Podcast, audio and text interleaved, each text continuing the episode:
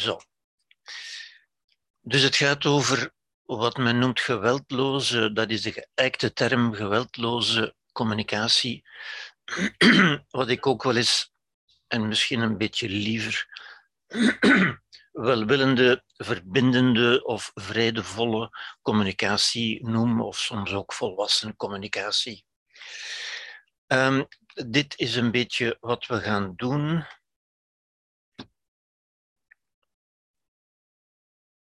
Om te beginnen gaan we het hebben over geweld. Uh, dit is een beetje het menu van wat, wat we gaan doen in deze drie avonden. Ik ga het hebben vanavond over geweld in de communicatie. We moeten ook eens kijken wat, wat het geweld eigenlijk, wat de logica van geweld is. Ja. En dan naar geweldloosheid. Het is pas als we geweld begrijpen dat we naar geweldloosheid kunnen gaan. En daarin zal ik het hebben over waarneming, over emoties, over verhalen en behoeften. En tenslotte over geweldloze communicatie zelf. Dat zijn de punten die we gaan behandelen. En om te beginnen zou ik iets willen zeggen over geweld zelf, communicatie en met name over de, wat ik zou noemen, de, want ik, ga dit onderwerp behandelen niet zozeer om het onderwerp zelf, natuurlijk ook, maar toch ook, zoals altijd, om ook iets meer te begrijpen over de mens zelf, om iets van wijsheid op te doen over het functioneren van de mens zelf. Ja. En de grootste, de belangrijkste, de beste basis om de mens te begrijpen tegenwoordig is niet de religie zoals vroeger of de mythologie, maar wel de evolutionaire logica. De evolutionaire logica die eigenlijk aan de basis ligt of die het, het beschrijft, het, het, al wat levend is in de wereld. Zowel planten als dieren als de mens. En de mens is een deel van die evolutionaire logica. En die evolutionaire logica leert ons dat dieren alleen maar kunnen vechten om conflicten op te lossen. En dat geeft meteen een heel belangrijk aanknopingspunt. Dieren kunnen namelijk niet beter, ja, zij hebben conflicten, belangenconflicten, zoals de mens. Die conflicten gaan over, over in wezen overleving. Maar overleving wil zeggen, splitst zich op in een aantal behoeften, zou je kunnen zeggen, een aantal verlangens. Ja. Namelijk het verlangen om je voor te planten naar een partner, het verlangen om te leven, om te beginnen, dus voedsel bijvoorbeeld. Hè. Er wordt veel gevochten bij dieren om voedsel, ook bij de mens meer en meer uiteindelijk, hè. Om, om water bijvoorbeeld ook. Hè. We zien dat ook bij de mens naar voren komen. Ja. Maar eens men leeft, moet men ook overleven. En overleven wil ook zeggen zich voortplanten. Er wordt ook veel gevochten bij dieren om partners, ja, om, om de voortplanting. En tenslotte ook wat ermee verband houdt uiteindelijk, om territorium, ja, om gebied. En ook dat zien we bij de mens natuurlijk. Ja. De grootste, het grootste conflict nu, het conflict in Oekraïne, gaat daarover eigenlijk. Ja? Over territorium. Maar ook de mens, dus ook bij de mens vinden we dat terug. En we moeten echt niet ver kijken. Hè. Zoals ik al zei, in elk nieuwsjournaal tegenwoordig hoor je wel over geweld en agressie. Hè. Die universele vechtmetafoor ook. Het denken in termen van strijden en vechten. En dat horen we voortdurend. Ja? En we horen dat voortdurend omdat het ook in onze evolutionaire logica in zit natuurlijk. De mens is ook een dier. De mens is natuurlijk meer dan een dier, maar hij is ook een dier. Ja? En dus het vechten zit ook in ons. Ingeprogrammeerd, ingecalculeerd, in, ingeweven, zou je kunnen zeggen. En staat ons zeer na. En als je naar mensen luistert, gewoon naar wat ze zeggen, hebben ze het heel vaak over vechten en strijden en winnen en verliezen enzovoort. Ook discriminerend gedrag. Racisme, pesten bijvoorbeeld. Ja? xenofobie, homofobie en zo verder. Ook dingen die we, die we steeds meer horen, uiteindelijk onverdraagzaamheid en zo verder. Ja? Vinden daarin hun verklaring en hun oorsprong. Ja? Dat zit ook in ons, om ons, ik zal daar nog wel op terugkomen, wij, wij gedragen ons spontaan, vriendelijk en welwillend naar mensen die tot onze groep behoren, tot ons gezin, tot ons dorp, tot onze straat, tot ons land, tot onze voetbalclub, tot onze politieke partij enzovoort. Die van ons, met andere woorden. Maar wij gedragen ons even gemakkelijk, afwijzend en zelfs agressief en zelfs strijdlustig naar mensen die daar niet toe behoren, die er anders uitzien of die zich anders gedragen of die andere dingen geloven dan wij. Ja? Dus alle vormen van discriminerend gedrag. Ja? Ook de slavernij bijvoorbeeld in de, in, het, in, de, in de geschiedenis kun je daartoe terugbrengen. Ook dat vindt zijn wortels in het dierlijke gedrag in ons uiteindelijk. Ja? Ook dat is een evolutionair patroon en we zien dat ook bij dieren, ook bij dieren, ja? dieren met een afwijkend gedrag, die traag zijn of die ziek zijn, worden vermeden en uit de groep gestoten. Ja? En zelfs uh, ouders, ouderdieren, verstoten heel makkelijk een jong dat onvolmaakt geboren is. Ja? Dus ook dat zit in ons. Het, het, het afwijzen van alles wat vreemd en, en raar en, en ongezond en afwijkend voorkomt. Dat zijn functies, dat zijn ja, functies, gedragingen, emoties uiteindelijk. Hè? De emoties van het oude brein. Dat komt ons heel gemakkelijk, ik zal niet zeggen heel gemakkelijk, bijna onvermijdelijk. Ja? daarmee kunnen we ook meteen zeggen dat wat men dan vaak zegt in de media van dat moet een keer stoppen, we kunnen eigenlijk nu al zeggen dat zal niet stoppen. Omdat het tot ons, ons evolutionair goed behoort, tot ons evolutionair erfgoed. Het zit in ons en het zal niet stoppen. Ja, dat zal niet weggaan. We kunnen wel, en daar gaan we natuurlijk op, op komen, we kunnen ons wel anders gedragen. Maar daartoe moeten we beroep doen op andere mogelijkheden van de mens. En daar gaan we het natuurlijk over hebben. Ja? Uh, vechten en strijden en, en is, is gemakkelijk. Iedereen kan dat. Een klein kind doet dat ook. Ja, dieren doen dat ook. Ja. Dat niet doen, met andere woorden, meer menselijk zijn, meer redelijk zijn, is minder makkelijk. Niet omdat het in C zo moeilijk is, maar omdat we daar zo weinig op aangesproken worden. Ja? We leven zoveel in een, in een emo-cultuur waar men teruggaat op dat emotionele gedrag en waar redelijkheid een beetje minder hoog aangeschreven staat. Ja. Het oude brein, ons oude brein dus, dat in ieder van ons zit, ja, en dat voor ieder van ons ook zeer gelijkend is, is, zou je kunnen zeggen, een onvermijdelijke partner. Dat zal niet weggaan. We krijgen dat er niet, niet uit. We kunnen dat niet uitroeien, zoals men soms zegt, wat natuurlijk ook een agressieve term is. Ja alsof we dat zouden kunnen uitroeien, dat, dat zal niet lukken. Ja? We kunnen alleen meer mens worden, ja, meer redelijk worden, met andere woorden. Um, dit is een tekening of een voorstelling van ons brein. Ik ga daar nu niet zoveel over zeggen, maar u ziet wat hier centraal ligt, die gele zones hier, ja, met de hersenstam. Dit gaat naar het lichaam natuurlijk. Dat is ons oude brein dat wij gemeenschappelijk hebben met dieren, quasi identiek, zeker met dieren die dicht bij ons staan. En het is alleen die, die, die gekartelde, die gekrulde, die, die, die, hoe moet ik zeggen, die bijna pasta-achtige brei die hier bovenop ligt, dat is wat ons mens maakt. Ja, dat is wat, wat dieren niet of, of, of zeer weinig hebben. Ja embryonaal hebben, maar wat bij de mens uitgegroeid is tot een enorm complex en, en fascinerend orgaan. En dat is wat ons tot mens maakt. Ja. Dat is ook wat ons dat kenmerkende hoge voorhoofd geeft. Dit zit net achter ons voorhoofd. Ja. U weet, bij dieren gaat, het, gaat het, de schedel boven de ogen bijna onmiddellijk naar achter. Is, hebben die een platte schedel, omdat er niet dat hogere brein in zit, die cortex, die hersenschors.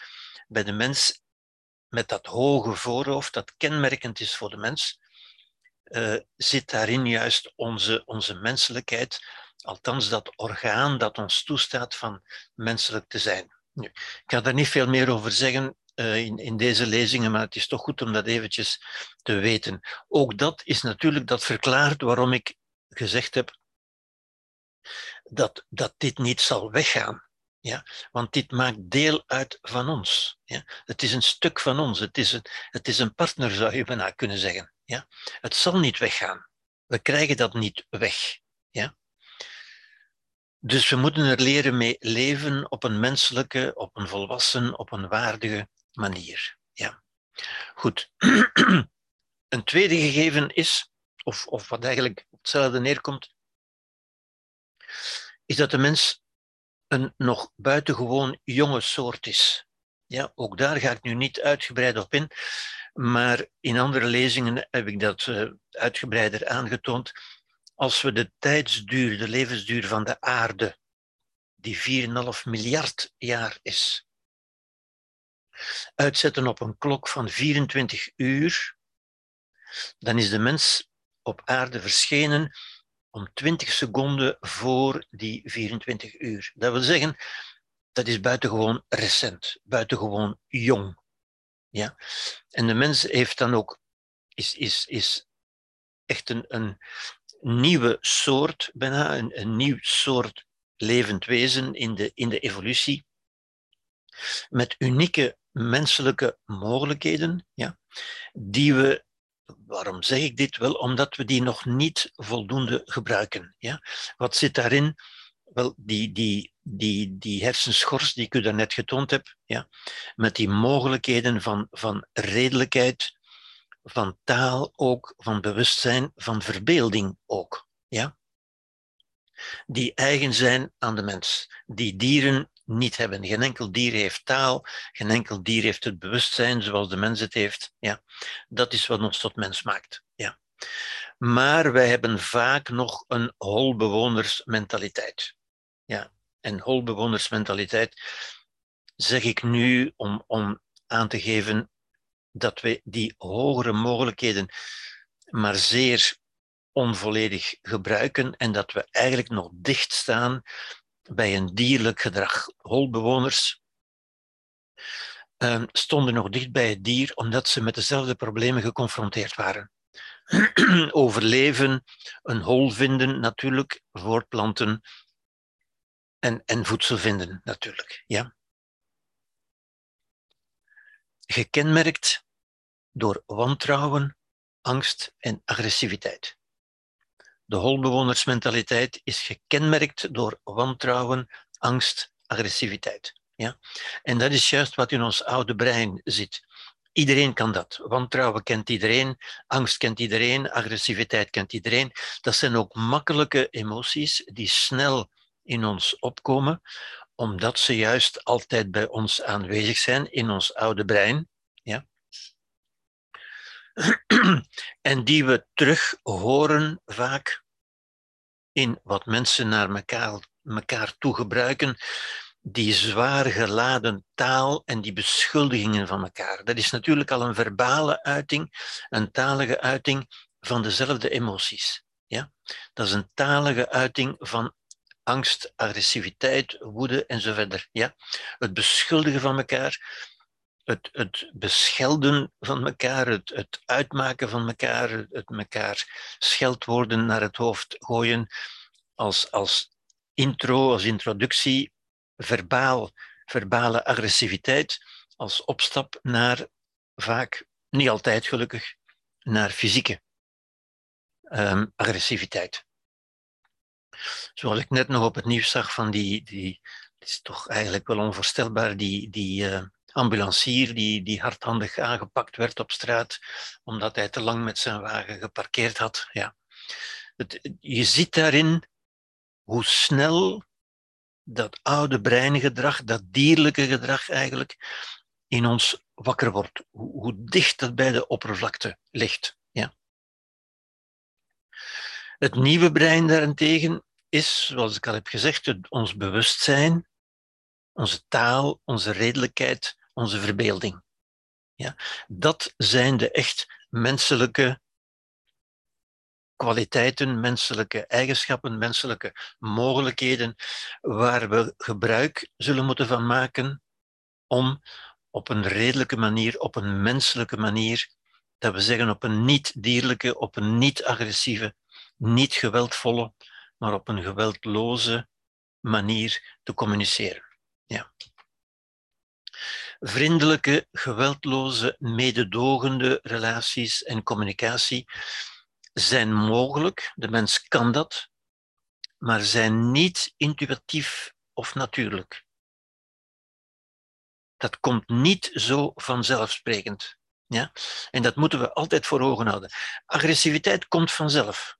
Ik zal daar straks iets, iets meer over zeggen nog. Ja? Dat is heel gemakkelijk. Kwaad worden is heel gemakkelijk. Een klein kind kan dat al. Ja? Je moet daarvoor niet nadenken en stilstaan en nadenken. Je moet dat niet aanleren. Je moet een kind dat niet voordoen.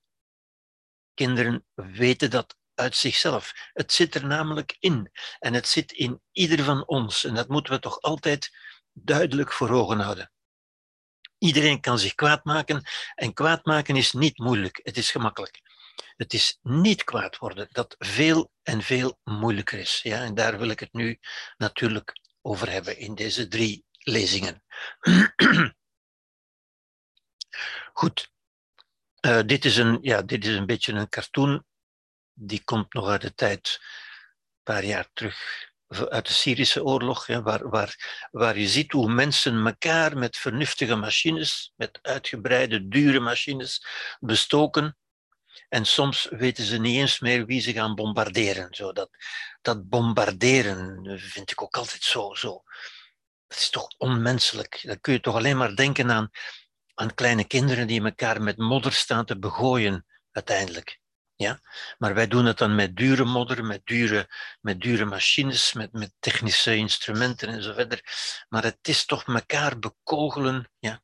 Eerst verbaal met scheldwoorden en dan fysiek met bommen. Is er, is er iets laaghartiger eigenlijk, iets, iets laffer in feite dan mensen vanuit een hoog vliegtuig met bommen te bestoken, mensen die zich niet kunnen verweren. Ja, daar toont de mens zich toch op zijn, aan zijn kleinste kant, op zijn, op zijn laagste punt, zou je kunnen zeggen. Ja. En de mens is daartoe in staat omdat de mens ook een dier is. Eigenlijk is dat geen menselijk gedrag, dat is eigenlijk dierlijk gedrag, zou ik zeggen. Ja. Dierlijk gedrag met menselijk vernuft, met menselijke uh, ingeniositeit, zou je kunnen zeggen. De mens kan dat nog veel beter dan dieren. Hij kan het namelijk op een, op een gemechaniseerde, op een geïndustrialiseerde wijze. Ja. Uh, dit is een andere, iets moeilijker natuurlijk. Eigenlijk niet zo moeilijk. Uh, uit, een, uit een vroegere tijd, toen de legers nog fysiek tegenover elkaar stonden. Maar die toont ook al iets. Ja? Waarom vechten zij? Wel, zij vechten om hun God te verdedigen. En deze hebben een konijnengod. En deze hebben een eendegod. Een rabbit god en een duck god.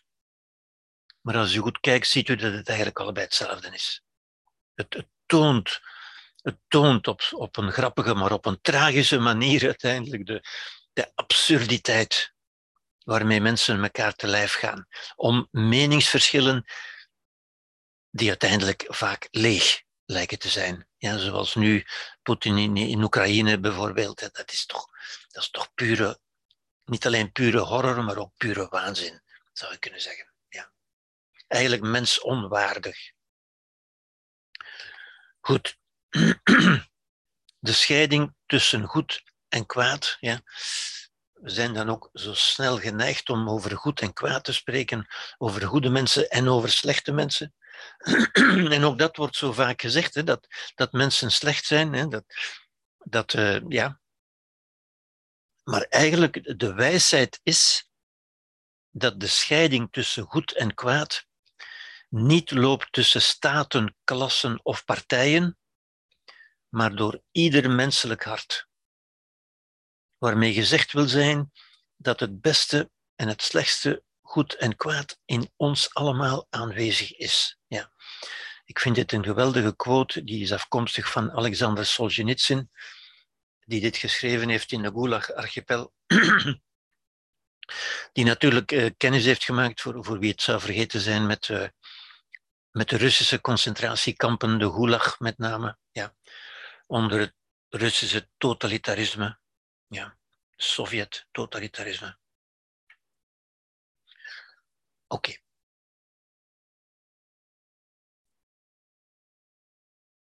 De mens is in staat tot meer waardigheid, elegantie en levenskunst tegenover die, die horror van, van de oorlog, tegenover die mensonwaardigheid van de oorlog, is de mens ook in staat. De mens is ertoe in staat tot meer waardigheid en dat zit in ieder van ons, ook die mogelijkheid. Meer elegantie, meer levenskunst op basis van het bewustzijn van vrijheid, verantwoordelijkheid en mededogen. Ziet u, dit zijn typisch menselijke waarden. Ja?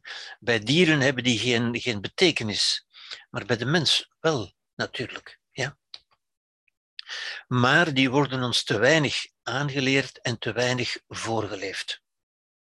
Ja? We zien voortdurend en we horen voortdurend over winnen en verliezen en kloppen en klop krijgen en slagen en, en vechten en strijden enzovoort.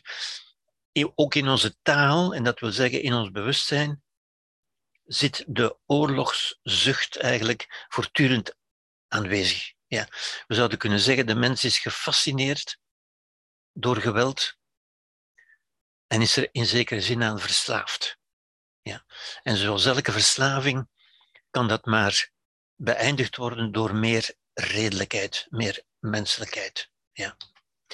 Communicatie is de basis van alle leven in relaties, in opvoeding, in therapie, in politiek. Eigenlijk alles wat de mens aangaat, berust op communicatie. En in principe zouden we kunnen zeggen dat elke interactie tot meer wijsheid en tot betere verstandhouding zou moeten leiden.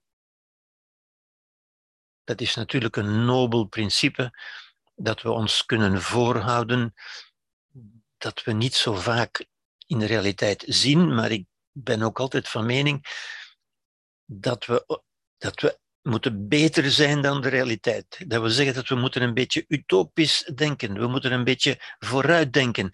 We moeten denken over hoe het zou kunnen zijn, niet over hoe het is. Dat zien we. Ja? Maar hoe we het kunnen maken zoals we het zouden willen dat het is. Ja? Het enige afdoende excuus voor geweld, ja, ik zal daar ook later nog op terugkomen. De enige reden dat geweld verantwoord zou kunnen zijn, is bescherming tegen geweld.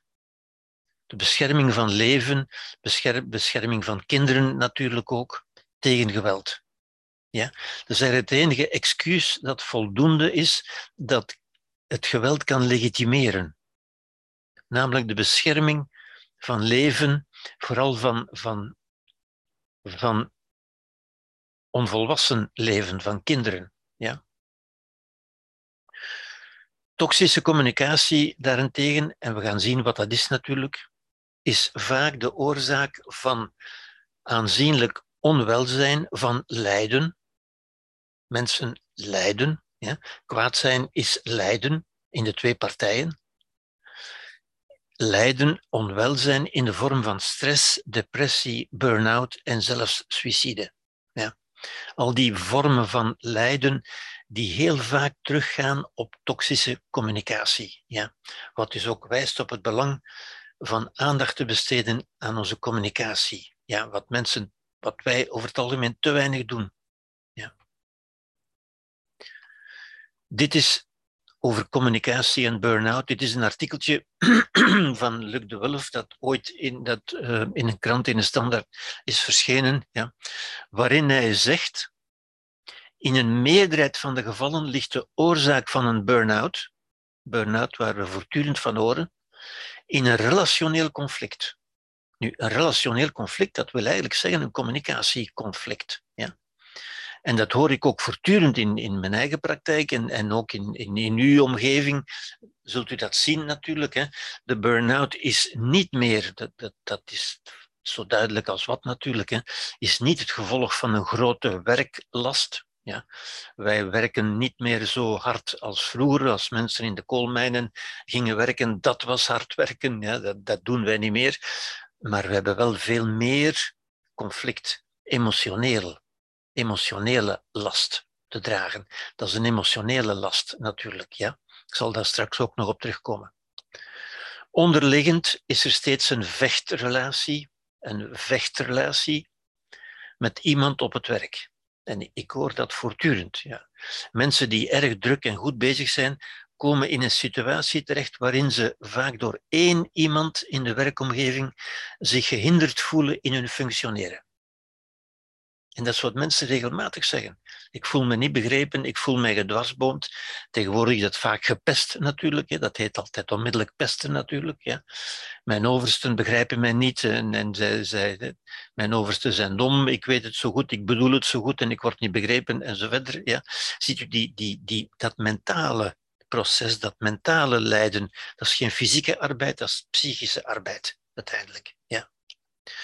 Beide partijen gaan onhandig om met het conflict, waardoor er een mentaal gevecht ontstaat. Het vechten en strijden. Wat mensen zo vaak zeggen en, en ook beleven, dus leven. Ja? De persoon in kwestie gaat steeds meer piekeren, op zoek naar het juiste betoog, de juiste argumenten, om de andere te overtuigen dat hij of zij fout zit. Het gelijk willen halen. Ja?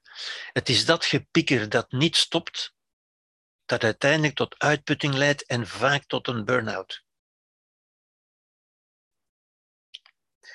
De oorzaak ligt in het eenzijdig lineair kijken, en daar kom ik straks ook nog op terug, naar dit soort conflicten. Ik heb gelijk, de ander heeft ongelijk. En ik moet kost wat kost gelijk krijgen en aantonen dat de ander ongelijk heeft. Een mentale stress, een mentale last, geen fysieke last. Het is geen lichamelijke uitputting, het is een emotionele uitputting waar die mensen op afstevenen. Ja? En mensen hebben dan het idee, ik kan niet verder, ik zit vast. Ja? Alleen als ik de ander kan overtuigen dat hij fout is, kan ik verder. Dat is een wereld van daders en slachtoffers. En die woorden horen we voortdurend, daders en slachtoffers, van pesters en gepesten. Ja? Het is natuurlijk een beetje, een beetje een karikaturaal beeld, zou ik zeggen, maar toch maar nauwelijks. Ja? Ik hoor dit zo vaak bij, bij mensen zeggen uiteindelijk. Dit is van Luc de Wulf in de standaard van 2013. Ja. Luc de Wulf, die onze, onze burn-out specialist is. Oké, dus je ziet hoe ver dat, hoe ver dat gaat uiteindelijk. Uh, dat kan gaan tot burn-out, maar ook tot depressie en zelfs, zoals gezegd, tot suïcide. Ja. U, u, herinnert zich waarschijnlijk nog dat een enkele jaren terug bij France Telecom waren er, waren er een aantal opeenvolgende suïcides, uh, zelfdodings. Casussen bij het personeel. Omwille van de werkdruk, zo gezegd, hè, omwille van de, ja, de mentale uitputting in feite. Ja. Waarom communicatie? en dat is toch een belangrijk iets om over na te denken. En ik stel dan vaak de een beetje triviaal klinkende vraag: waarom hebben wij zoveel hout? Ja?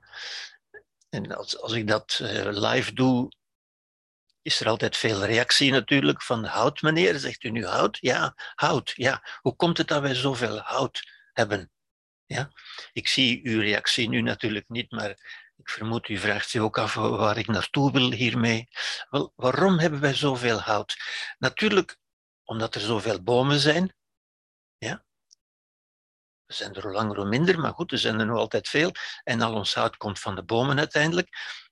En wat heeft dat ermee te maken? Wel, dat heeft ermee te maken dat die bomen met elkaar in competitie zijn voor licht. En dat die dus zo hoog mogelijk willen groeien. En u ziet het competitie-element. Ja? Want een boom die niet zo hoog groeit als de anderen, ja, die krijgt niet genoeg licht en die overleeft niet. Dus die bomen zijn in voortdurende competitie met elkaar en groeien eigenlijk zo hoog als ze kunnen. Ja? Echt competitie. En waarom is dat zo? Wel, omdat die bomen niet met elkaar kunnen overleggen en communiceren.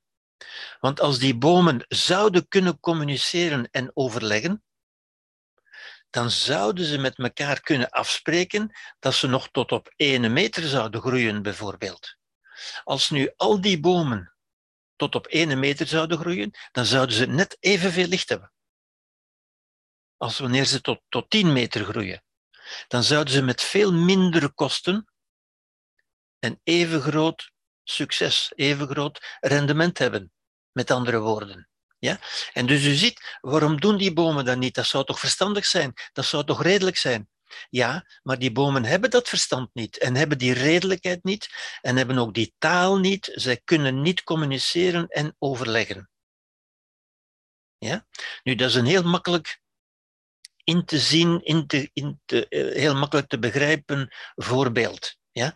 U begrijpt hieruit onmiddellijk. Die bomen moeten veel kosten maken eigenlijk, moeten zich erg inspannen en moeten hoog groeien, ja? om toch maar aan licht te geraken zoals de anderen, precies omdat ze niet kunnen communiceren. En dus u ziet, niet communiceren is een kostelijke, een kostbare zaak. Ze zouden met veel minder kosten hetzelfde kunnen bereiken als ze konden communiceren. Ja? Nu, ik zal u dat dadelijk een beetje, een beetje complexer aantonen, want dat is een bijzonder interessant idee. Maar het is ook een makkelijk idee om te begrijpen dat niet communiceren leidt tot meer kosten, leidt tot meer inspanning. Ja? Op een ander terrein, en, en dat zien we op vele terreinen als we er gaan naar kijken, ja? dat maakt natuurlijk ook, dat verklaart natuurlijk ook waarom de evolutie gegaan is zoals ze gegaan is. Ja? Want wij met ons verstand en onze redelijkheid zouden kunnen overleggen en communiceren en dus minder kosten maken. Maar we doen het niet altijd, omdat we niet altijd communiceren en overleggen. Ja? En dat zien we bijvoorbeeld, waarom is er zoveel op de televisie en op de straat, zoveel competitie en zoveel dure reclame? Wel, al die merken die, die gelijkaardige producten verkopen, moeten evenveel reclame maken als de anderen, of ze raken in de, in de verdringing. Of ze verkopen minder en ze gaan failliet. Net zoals die bomen, die moeten even, even hoog groeien als de anderen. Of ze komen niet aan hun trekken.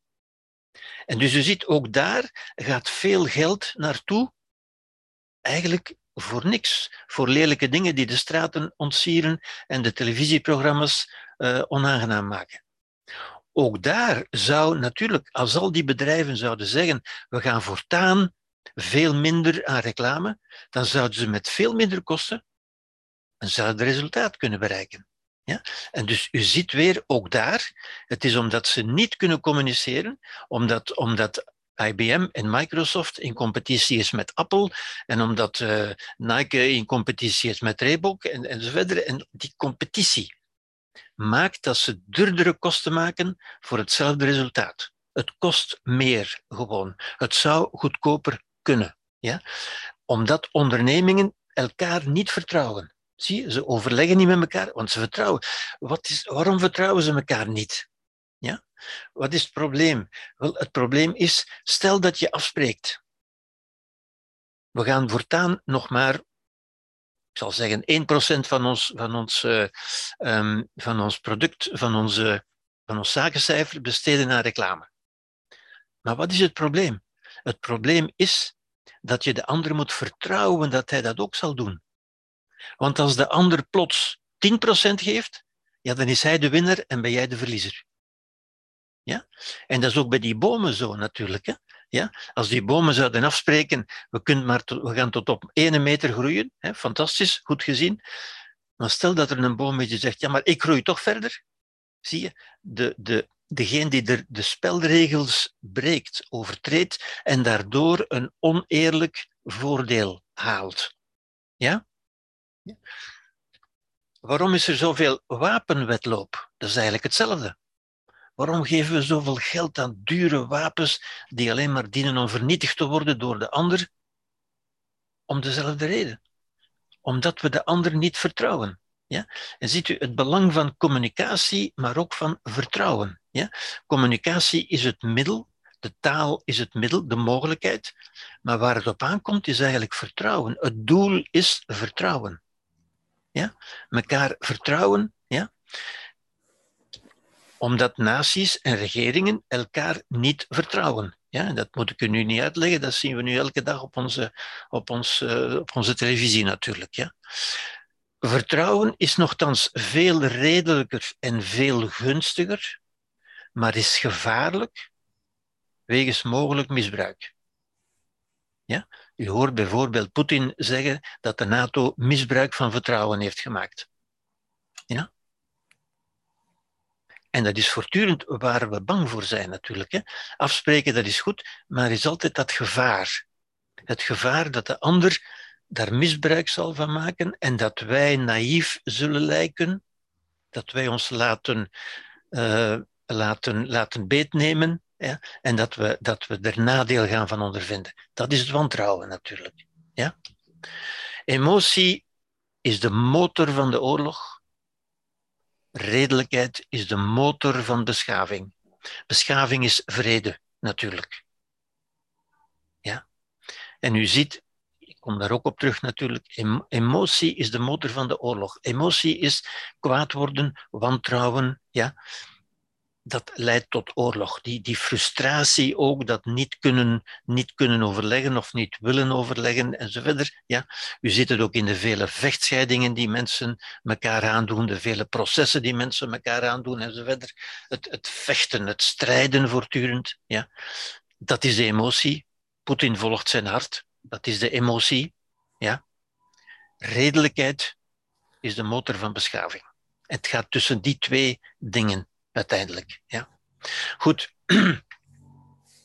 Ik ga dit een beetje, want deze, dit soort overwegingen, ja, die onder meer hebben geleid ook tot de fameuze, tot de ja, bijna ongelooflijke, uh, in, in, in achteraf bekeken, de, de ongelooflijke ontwapening na de Koude Oorlog. Hè, het overleg tussen, tussen Reagan en Gorbachev bijvoorbeeld, waar men, waar men moeizaam vertrouwen gecreëerd heeft. Ja? Met, met wederzijdse afbouw van de wapens en wederzijdse controle natuurlijk enzovoort. Dat was eigenlijk een proces van redelijkheid. Dat was een stukje beschaving. Ja? Dat achteraf weer verloren is gegaan natuurlijk. Hè? Omdat, bijvoorbeeld ja, omdat Poetin zich zo slecht benadeeld, zich benadeeld voelt en daar heel emotioneel op reageert. Ja? En natuurlijk, uh, emoties bij iemand die geen wapens heeft, is dat niet zo erg. Iemand die zich kwaad maakt, dat is niet zo erg. Maar als die iemand uh, kernwapens heeft, is dat wel erg natuurlijk. En, uh, en een vloot en legers, leger zombies die gaan, uh, die gaan vechten, dan is dat wel erg natuurlijk. Ja. Goed, een beetje geformaliseerd, hetzelfde soort denken. Hm? Dus het denken dat, dat niet communicatie, wantrouwen met andere woorden, duur is, en dat we toch beter zouden kunnen, ja, is uh, geformaliseerd in een spel dat men is gaan noemen het Prisoner's Dilemma. Het Prisoner's Dilemma is een beetje een uitgewerkte versie, ja, iets meer, ja, ik wil niet zeggen wetenschappelijk, maar iets meer logisch opgebouwd, ja, om dat toch zeer scherp inzichtelijk te maken. Ja? Het, gaat, het is een verhaaltje in feite, iets, iets wat u zich moet voorstellen. Stel u voor dat u en een andere persoon allebei beschuldigd zijn van een misdrijf. U bent beschuldigd, ja? En u wordt geïsoleerd, en dat is belangrijk, u wordt allebei opgesloten in een aparte cel. U wordt aangehouden, u bent verdacht, u wordt zelfs beschuldigd en u wordt, u en nog iemand anders, uw partner of uw, uw vriend uh, of uw kameraad, opgesloten in een aparte cel. Ja? Dat is de stand van zaken. Beeld u dat in. U zit in die cel. Ja?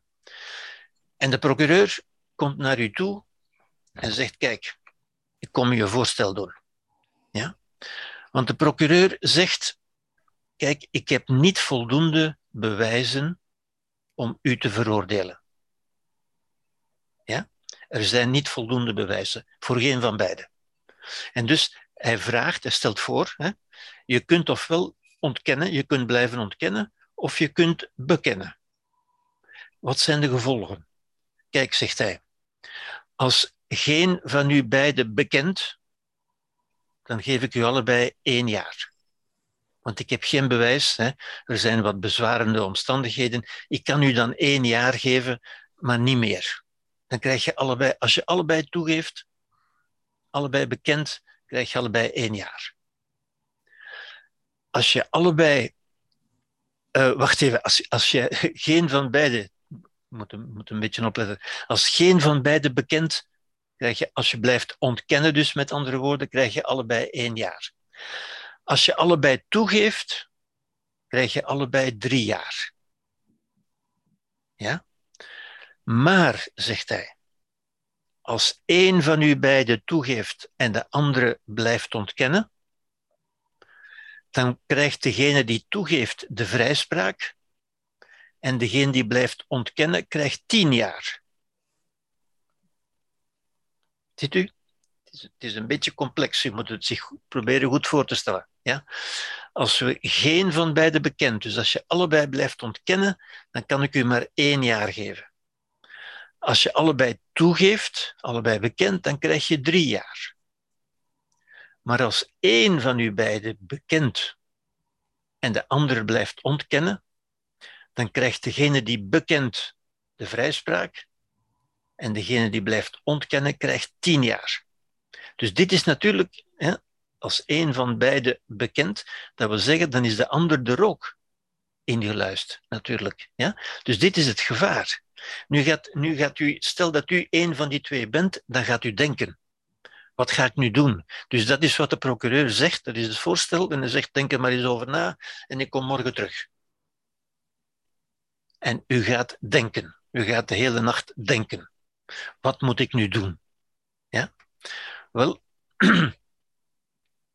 als, wat, wat zul je nu redelijkerwijze gaan doen? Hè? Je gaat in dit geval niet emotioneel, je gaat nadenken. Ja? Als je bekent, stel dat je bekent, dan kun je ofwel drie jaar krijgen, ofwel de vrijspraak. Je krijgt drie, want je weet niet wat de ander gaat doen. Hè? Je bent geïsoleerd opgesloten. Stel dat jij bekent en de ander bekent ook, dan krijg je drie jaar. Stel dat jij bekent en de ander blijft ontkennen, dan word jij vrijgesproken. Dus als je bekent, heb je kans op drie jaar of op vrijspraak. Maar als je ontkent, als je niet bekent, heb je kans. Hè? Als de ander ook niet bekent, krijg je één jaar. Maar als jij ontkent en de ander bekent, dan krijg je tien jaar. Wat, welke keuze maak je tussen die twee? Drie jaar of vrijspraak? Of één jaar of tien jaar? Welke keuze ga je maken? Nogal duidelijk, hè? ik zie iemand zijn vinger opsteken. Natuurlijk, hè, je, je kiest voor drie jaar of vrijspraak. Want dit is de keuze tussen één jaar of tien jaar. Die keuze ga je niet maken, natuurlijk. Hè. Dus je gaat bekennen. Want dan krijg je drie jaar of vrijspraak. Ja, is dat duidelijk? Maar natuurlijk, zoals u denkt, zo denkt de ander ook. En u kunt, hè, u bent in het geval van die bomen, u kunt niet overleggen. De ander gaat denken net zoals u. Dus die gaat ook tot de conclusie komen: ik zal ook bekennen. Dus u gaat allebei bekennen en u krijgt allebei drie jaar. Ja? Is dat de beste oplossing? Nee. De beste oplossing zou zijn allebei één jaar. Wat is daarvoor nodig? Dat je zou kunnen afspreken, dat je zou kunnen overleggen. We gaan allebei niet bekennen. Als je dat volhoudt, dan heb je allebei één jaar. Als je dat niet, als je niet kunt overleggen, dan ga je nadenken en je hebt allebei drie jaar. Ja? Natuurlijk, wat is het gevaar? Er is altijd een gevaar in dit geval. Vertrouwen is gevaarlijk. Het gevaar is dat we gaan allebei afspreken dat we niet gaan bekennen, dan krijgen we één jaar. Maar stel dat die ander, zonder dat ik het weet, toch toegeeft, dan krijgt die nul jaar en ik krijg tien jaar. En dat is het gevaar. Ja? En ziet u het, het enorme, het grote belang, net zoals voor die bomen en, en net zoals voor, voor, voor bedrijven en voor, en voor wapenwetloop. Ja? Als je de ander niet kunt vertrouwen, dan kom je niet tot de beste oplossing. Ja? Ik heb dat hier in het volgende schema een beetje schematisch voorgesteld. Ja? Dus A en B zijn de twee personen, die kunnen allebei bekennen of niet bekennen. Ja? Dus de situatie, zoals ik het u heb gezegd, ja? als je allebei niet bekent, krijg je één jaar. Als je allebei wel bekend, krijg je allebei drie jaar. Maar als ene bekend en de andere niet, dan krijgt degene die bekend vrijspraak nul jaar en de andere krijgt tien jaar. Ja? En dat is altijd het gevaar, dat één van de twee ermee zal gaan lopen, natuurlijk. Hè? Dat hij zijn profijt zal kiezen. Dat hij zal zeggen, oké, we spreken af dat we niet gaan bekennen, maar stiekem bekent hij toch het gevaar. Kan ik hem wel vertrouwen? En dat is echt het vertrouwen natuurlijk. Hè? Ja. Goed, uh, ik ga hier nu verder niet op in. Als u tien jaar krijgt, dan bent u goed gelovig geweest, dan, bent u, dan hebt u zich laten rollen eigenlijk, hè? dan bent u naïef geweest. Ja? Dit is de egoïst.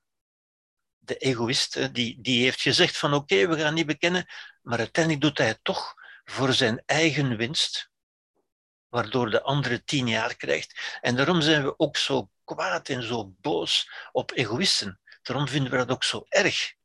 Ja? Mensen die we niet kunnen vertrouwen. Misbruik van vertrouwen wordt erg gevonden en erg bestraft natuurlijk. Ja? Dit is de beste oplossing, allebei drie jaar zonder communicatie. Als je niet kunt overleggen en je gaat allebei redelijk te werk, dan besluit je allebei, ik kan best bekennen. Ja? Dan kom ik eraf met drie jaar. Maar dit zou de beste oplossing zijn met vertrouwen. Als we kunnen afspreken en ik vertrouw de ander, dan, schieten we er, dan komen we er vanaf met één jaar. Dus dat is de beste oplossing uiteindelijk. Ja. En u ziet ook hier uit dit, uit dit spel, bij wijze van spreken, uit dit gedachtenspel, ja, ziet u ook hier dat wantrouwen eigenlijk altijd duurder uitvalt. Je moet meer reclame maken, je moet hoger groeien, je moet meer inspanning doen dan je met vertrouwen zou kunnen doen. Ja? Goed. Dieren, ik heb het al gezegd, dieren kunnen niet communiceren en kunnen alleen maar vechten. Dus dieren kunnen nooit die optimale oplossing vinden, want zij kunnen niet overleggen. Bomen ook niet trouwens. Hè. U ziet nu de volle omvang, zou ik zeggen. Ja. Bomen kunnen niet niet overleggen en kunnen dus niet tot de beste oplossing komen en zijn genoodzaakt ja, tot een dure oplossing waar wij natuurlijk profijt van hebben. Waarom hebben wij zoveel hout? Wel omdat bomen niet kunnen overleggen. Want anders zouden ze zo hoog niet groeien. Ja? Maar mensen, en dat is natuurlijk de, de, de redelijkheid, hè, als we zouden beseffen dat mensen niet tegen elkaar dat is ook bij deze twee, twee verdachten zo. Hè? Omdat ze tegen elkaar spelen of denken dat ze tegen elkaar spelen, komen ze niet tot de beste oplossing. Ja? In feite moeten ze niet tegen elkaar spelen, maar tegen de procureur, tegen het, tegen het gerecht, zou je kunnen zeggen. Zo moeten mensen ook niet tegen elkaar spelen, maar moeten samen overleven. Ja? We spelen samen tegen het, tegen het lot, tegen het leven, zou je kunnen zeggen. En daaruit volgt ook dat welbegrepen eigenbelang tot samenwerking leidt. Ja? Het is in je beste belang, je hebt er zelf belang bij, dat de ander ook tot de beste oplossing komt. Daar heb je zelf ook. En het is dit soort redenering ook, hè? dit soort gedachtenspel, dat in de tijd uh, Reagan, de Amerikanen en de, en de, en de Sovjet-Russen uh, tot, tot de ontwapenings besprekingen hebben geleid, waardoor zij geleidelijk aan vertrouwen hebben opgebouwd, hè, Reagan en Gorbachev. Ja. En geleidelijk aan wapensystemen zijn gaan, zijn gaan afbouwen, ja, wat een zeer merkwaardig, een zeer menselijk, een zeer waardig proces was uiteindelijk. Hè. Maar het heeft helaas geen stand gehouden en nu zijn we dus terug in een periode van, van wantrouwen, waar, waar de bewapening weer volle toeren draait. Ja. Oké. Dat was misschien een beetje, beetje theoretisch, maar het is toch een theorie met een groot praktisch gevolg. Als u dat goed begrijpt, en uh, ik geef toe, u moet dat een keer doordenken om het echt te begrijpen. Ik heb het ook een aantal keren moeten, moeten doordenken bij uzelf. En u kunt het terug bekijken natuurlijk, ja. om, het, om het echt te, te snappen, om het echt te begrijpen, in feite. Ja. Dus de mens kan beter, maar hij doet dat niet altijd. En hij doet het niet eigenlijk uit angst, uit wantrouwen. Wantrouwen is angst. Angst dat de ander misbruik gaat maken. Ja? De beste sociale strategie die daaruit volgt, zouden we kunnen zeggen, men heeft dat ook nagegaan natuurlijk. Hè. Uh, wat is dan het beste om te doen in zo'n omstandigheid? Wel, het beste is eigenlijk van te beginnen met een welwillende houding van medewerking. Je begint met vriendelijk zijn. Ja? Want vriendelijk zijn wekt vertrouwen en vertrouwen is uw beste optie om tot het beste resultaat te komen. Ja? Maar je moet natuurlijk niet naïef zijn en bij het minste teken van vijandigheid van de andere kant moet je onmiddellijk maatregelen nemen. Dat we zeggen, je moet geen doetje zijn, je moet niet naïef zijn. Het heeft geen zin nobel te zijn als de anderen ook niet nobel zijn, met andere woorden. Ja? En dat is wat we natuurlijk ook zien. Hè? Je, houdt de ander wat je ook ziet tussen de Amerikanen en de Russen natuurlijk, hè, en, en, en zoveel anderen, in Taiwan en China en zo, die, die houden elkaar angstvallig in de gaten. Ja? Het bespioneren, het, het bewaken, het controleren om te zien of er geen teken van vijandigheid is, ja? om toch zeker niet naïef te zijn en niet in de val te lopen en niet, niet gepakt te worden door de ander in feite. Ja? Dus bij het minste teken van vijandigheid onmiddellijk riposteren, onmiddellijk een antwoord geven. Maar bij nieuwe tekens van vriendelijkheid, als de ander zich terugtrekt of zegt sorry, ik had het zo niet bedoeld of het was een vergissing, dan moet je ook onmiddellijk terug welwillend zijn niet, niet geen wraak of geen rancune behouden van ja, maar toen heb je gezegd dat en zo verder en zeggen nu kan ik je nooit. Nee, dan moet je onmiddellijk terug ook. Ja. Dat is de aangetoonde beste strategie eigenlijk. Ja. En het recht natuurlijk, ja. In mensen die in een rechtsstaat leven, zoals wij dat doen, in principe, ja, is er het recht dat als een soort vangnet fungeert tussen mensen die elkaar wantrouwen.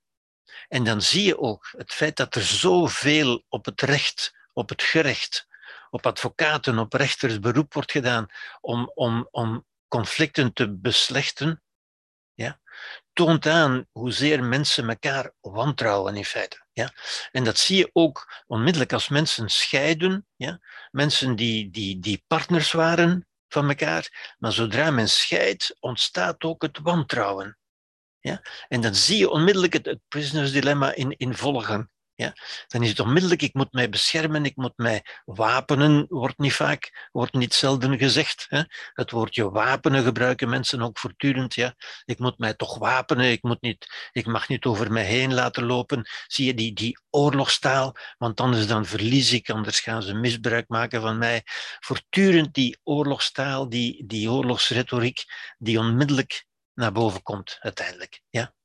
En het feit dat het gerecht zo bevraagd en overbevraagd is bij ons en in zoveel gevallen moet tussenkomen, wijst erop dat mensen elkaar niet vertrouwen. Ja? Dat er wantrouwen is uiteindelijk. Mensen die elkaar behandelen als vreemden. Ja?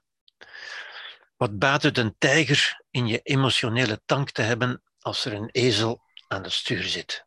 Ja. En dat is vaak het geval natuurlijk. Ja. Goed. Communicatie. Ja, ik denk dat ik hier eventjes. Ik zie dat het nu 20 uur 26 is. Um, ik ga hier eventjes um, onderbreken. Vijf minuten, laten we zeggen, tot, tot 31, ja, tot 20 uur 31. Ja, zodanig dat mensen eventjes uh, iets anders kunnen doen.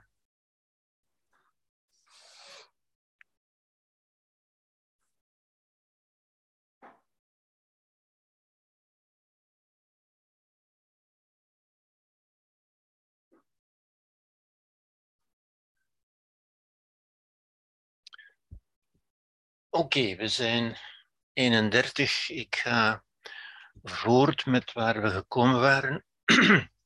Iets over communicatie. Um, communicatie is geen lineair kausaal fenomeen. Ja. Um, dat is een beetje als antwoord op wat stond in de tekst van Luc de Wulf, ja, dat mensen het vaak zien als een lineair kausaal fenomeen. Lineair wil zeggen dat het ene uit het andere voortkomt en altijd verder gaat.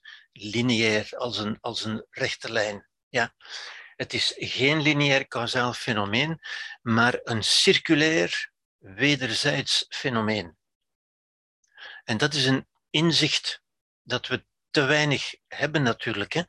Uh, lineair wil ook zeggen oorzaak en gevolg volgen op elkaar. Er is een oorzaak. Ja. In een circulair fenomeen is alles tegelijk oorzaak en gevolg. Ja. En het is dit fenomeen dat we later een beetje verder ook zullen beschrijven, natuurlijk. Ja.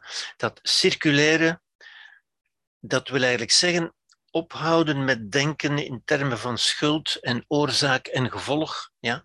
maar denken op een andere manier die ik u zal toelichten natuurlijk, op een circulaire manier waarbij alles tegelijk oorzaak en gevolg is. Ja? Dat is een klein beetje moeilijker natuurlijk. Het is lineair is, een klein beetje gemakkelijker. Ja?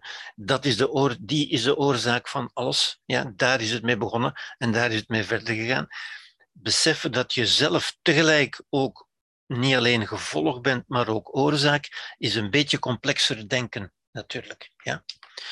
Wat men doet en zegt, heeft effect op wat de ander doet en zegt. En omgekeerd. Ja? En mensen zitten daar vaak in, in, in, in verstrikt in zekere zin. Hè? Want ze zeggen, ik doe dat omdat de ander dat heeft gedaan. maar de ander zegt hetzelfde.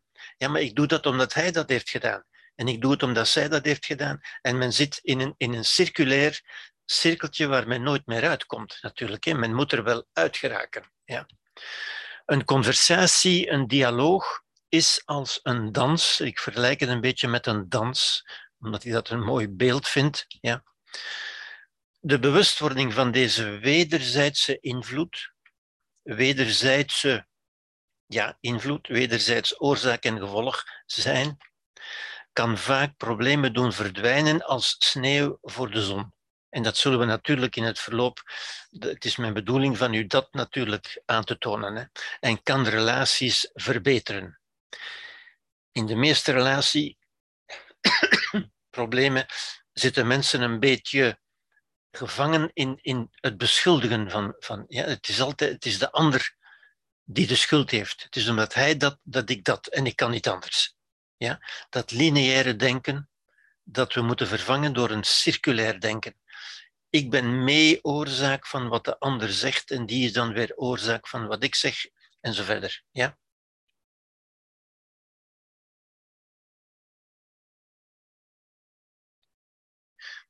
Communicatie is dus als een dans. en om een dans te kunnen dansen, moet men eerst op de eigen benen kunnen staan. En dat is een, een beeld dat ik vaak gebruik natuurlijk, en waar we dat, een stukje wijsheid, hè, u, begrijpt, dat zijn geen, geen wetenschappelijke of geen filosofische uitspraken, dat, dat is wijsheid. Hè. U, u weet dat, hè. Om, om te kunnen dansen moet je eerst op de eigen benen kunnen staan. Als u niet op uw eigen benen kunt staan, dan kunt u niet dansen.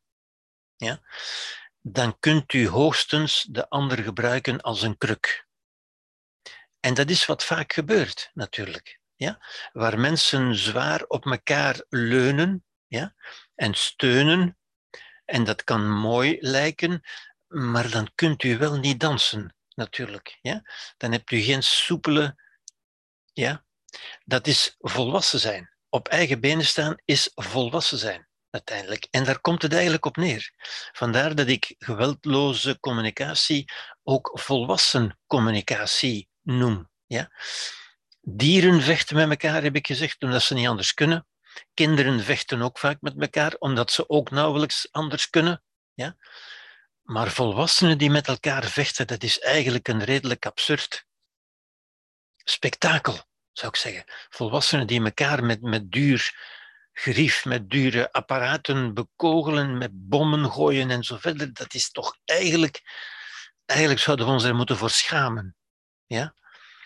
Maar dan begrijpt u ook waarom ik zeg, ja, de mens is nog een jonge soort. Ja? Wij hebben nog niet geleerd van ons, ons geweldige instrument, ons, onze, onze geweldige vermogens, onze redelijkheid, onze verbeelding. Ja, om dat op een menselijke manier te gebruiken, wij vallen nog te vaak terug op het dierlijke in ons, op het emotionele in ons. Een dans is een relatie, is een creatie van wij.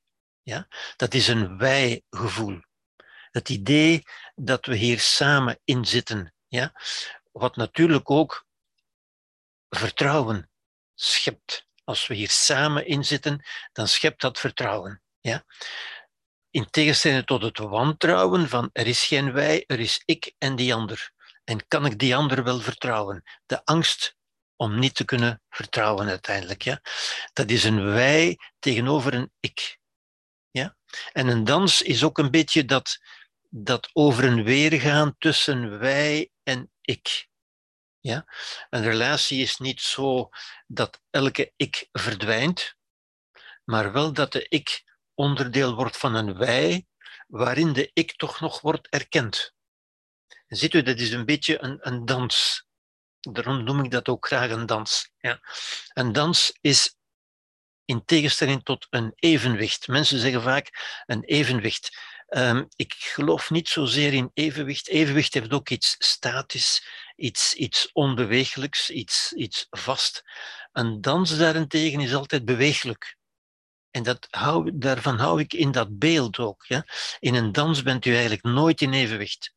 U bent ofwel te ver naar voren ofwel te ver naar achter, maar u komt ook altijd terug. En dat maakt ook de, de, de sierlijkheid, de elegantie van de dans uit. Ja? Niet het evenwicht. Evenwicht heeft ook iets doods. U bent alleen maar in evenwicht. Het leven is niet in evenwicht. U bent alleen in evenwicht als u dood bent. Ja.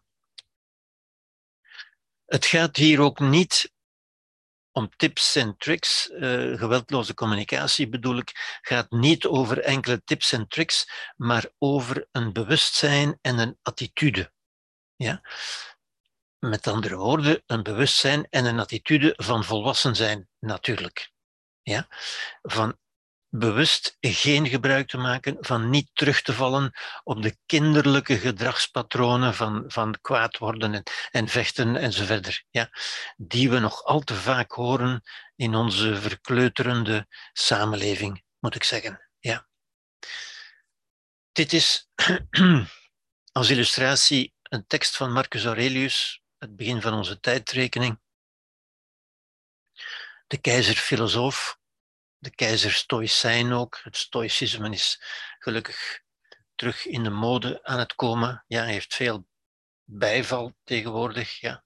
Marcus Aurelius schreef deze tekst terwijl hij in een oorlog was.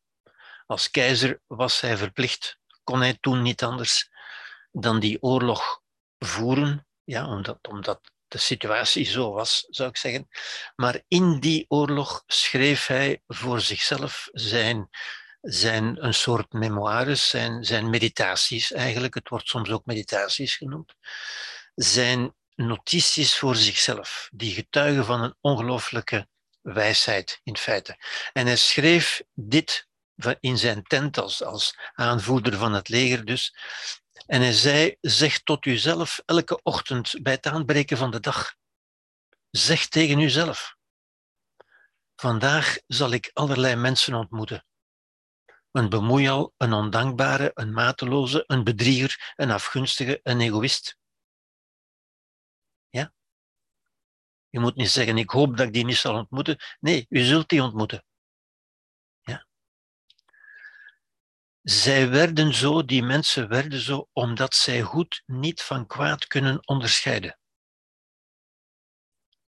Maar ik heb de natuur van goed en kwaad doorgrond en gezien dat het ene vol schoonheid is en het andere afstotelijk.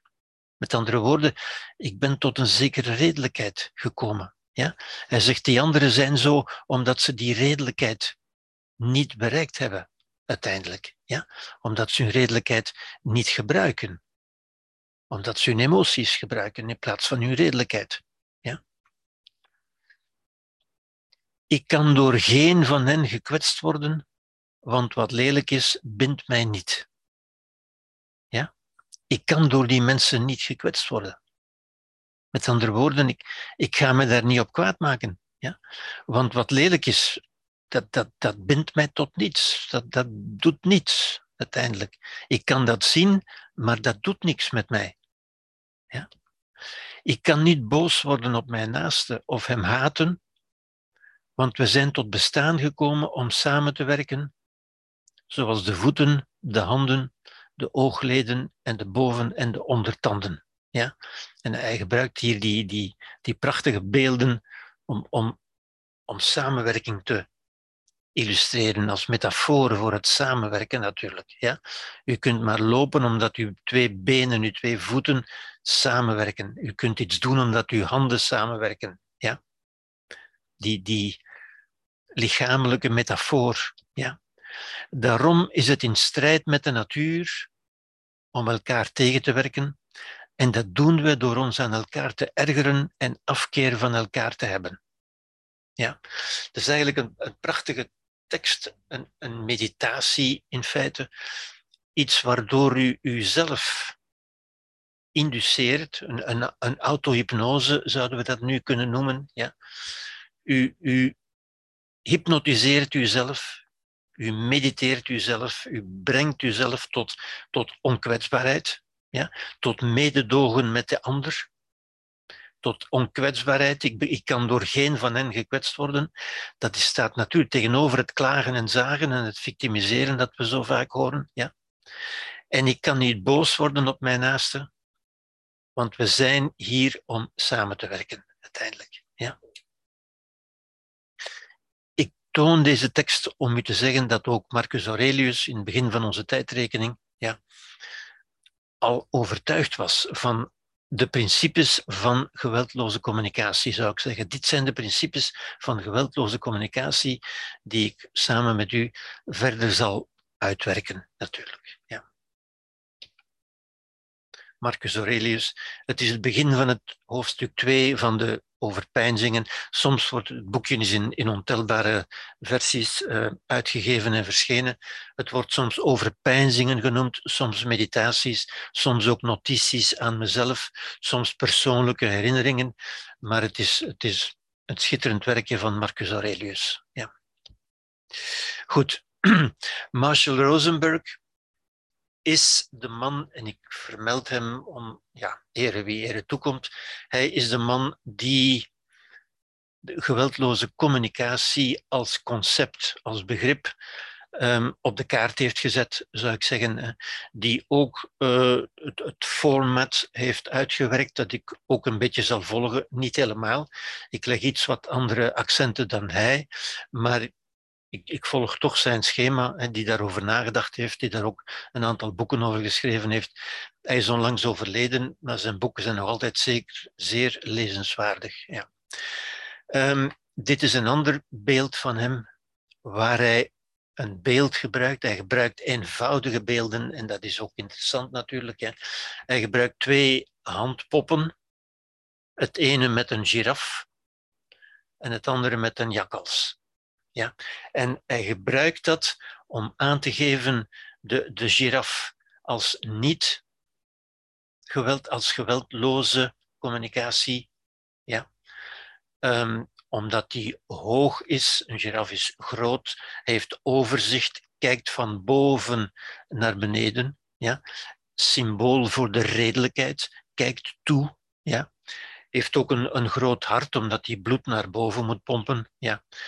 Uh, de jakhals zijn natuurlijk roofdieren die makkelijk makkelijk bijten, makkelijk aanvallen. En dit is een beetje als symbool, een beetje oneerbiedig voor de jakkalzen, die toch ook maar dieren zijn, uh, als symbool voor, voor geweld en voor agressie, zou ik zeggen. Ja? En ik zal die beelden ook terug uh, hernemen in het verdere verloop. Ja. Goed, dat was over, zou ik zeggen, een beetje als inleiding in de geweldloze communicatie, een beetje over geweld. Ja. Punt 1 is het geweld in de communicatie. Hoe ontstaat geweld in de communicatie? Ja. En ik heb u gezegd, het, is, het ontstaat gemakkelijk als vanzelf. Hè. U, u, ziet hier die beelden die ik hierbij gezet heb. Ja. Uh, geweld kennen we allemaal, ontstaat heel gemakkelijk. Maar laten we daar toch eens over nadenken. Wat is de logica van geweld in de communicatie uiteindelijk? Ja. Wel, Epictetus zei al, Epictetus, die die andere grote humanistische filosoof is uit het begin van de tijdrekening, zei, kijk eens naar lieflijk spelende hondjes. Ook dat is zo'n gedachte-experiment natuurlijk. Hè. Iedereen kan zich dat indenken. Hè. Twee, twee jonge pups, twee jonge hondjes die, die met elkaar spelen. En dat is een lieflijk schouwspel. Mensen zijn daar vertederd naar, kijken daar graag naar. Ja een, een schouwspel ook van, ja, van spel, van, van aangenaam, uh, liefelijk met elkaar bezig zijn. Ja. Maar, zei hij, werp daar een keer een stuk vlees tussen en onmiddellijk ontstaat gegrol en gegraai.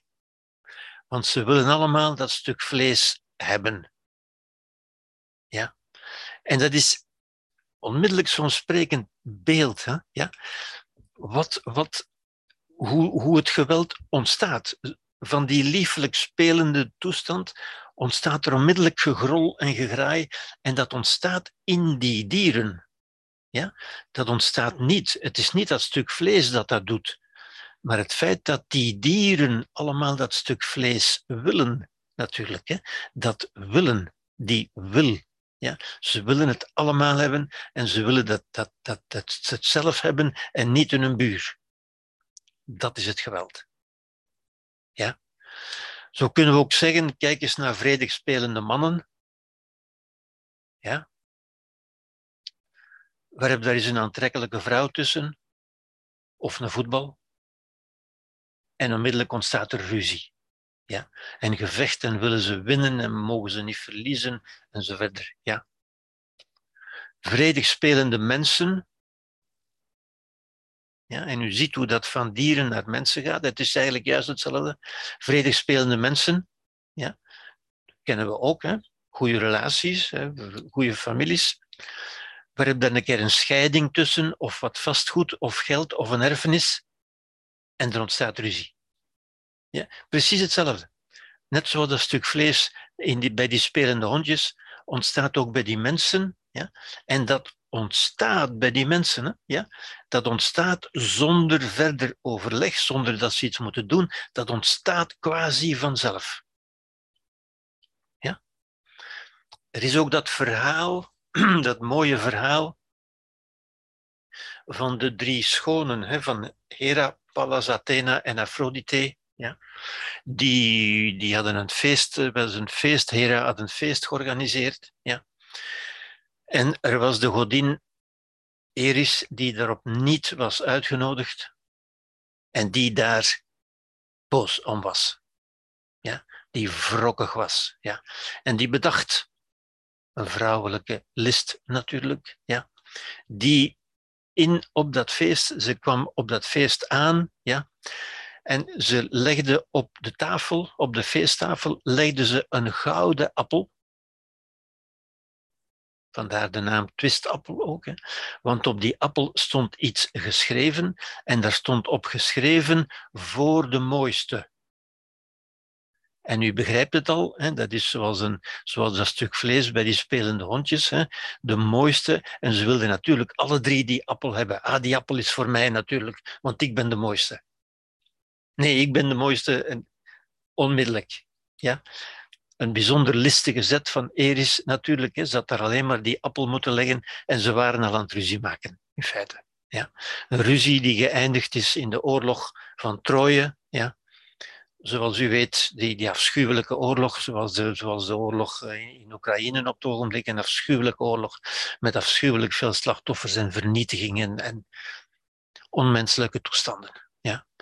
Uit dat eenvoudige feitje van die drie vrouwen die de mooiste wilden zijn, uiteindelijk. Hè. Ziet u, die emotie leidt, die flakkert op, die vlamt op en die leidt tot, tot twist, tot oorlog.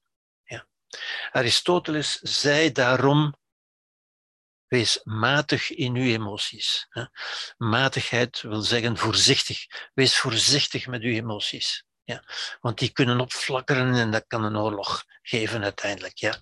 De Stoïcijnen zeiden eigenlijk bijna alle emoties zijn ongewenst, zeiden ze, want alle emoties zijn gevaarlijk. Zij vergeleken emoties met kiespijn. Ja. Goed.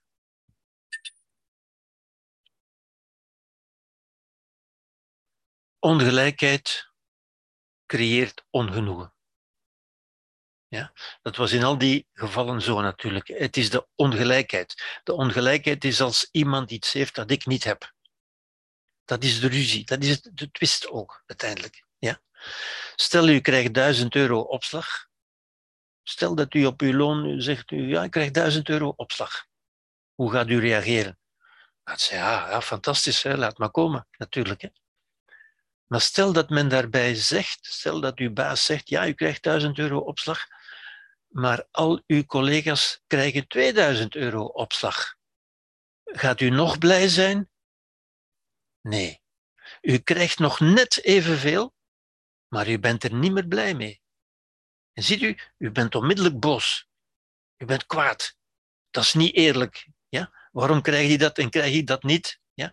En ziet u, ook daar flakkert onmiddellijk die emotie op. Ja? Van nee, dat kan niet, dat mag niet. Ja?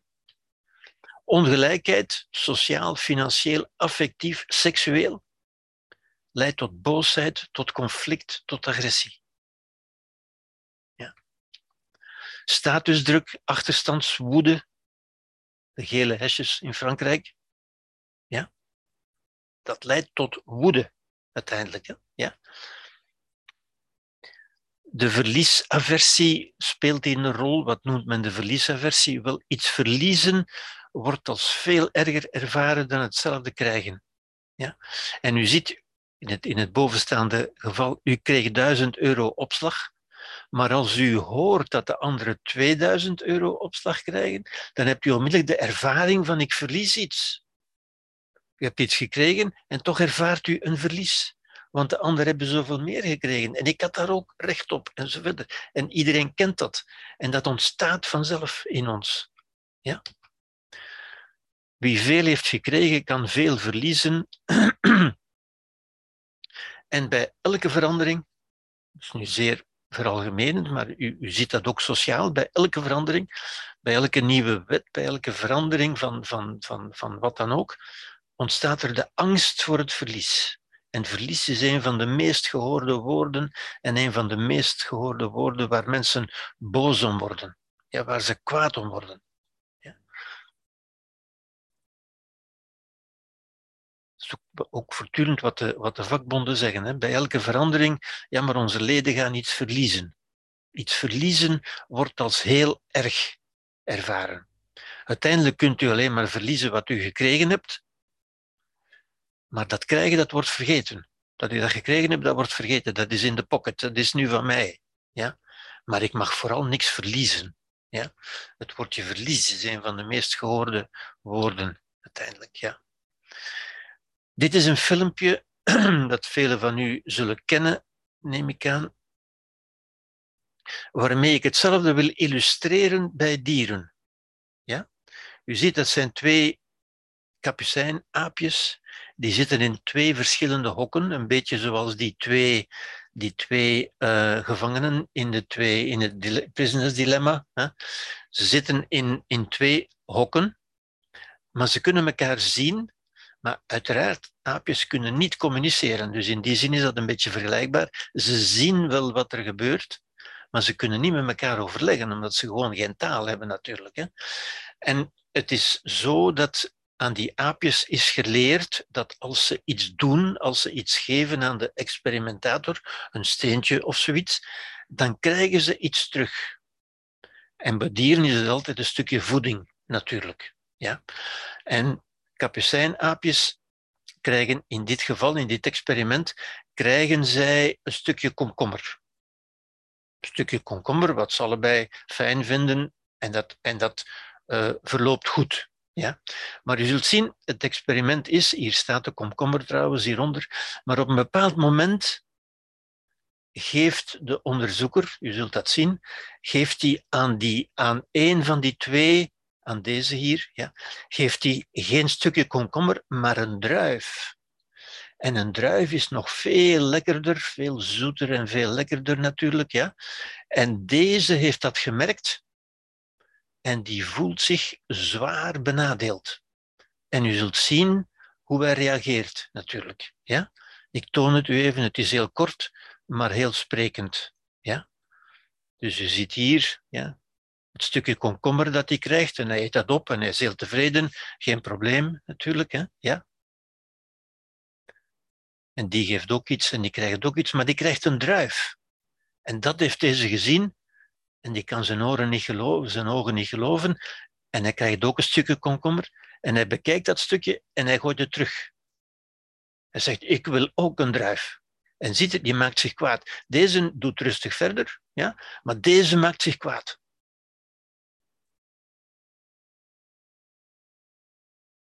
Ja? Zie je? Hij doet wat hij, wat hij moet doen, krijgt weer een stukje komkommer.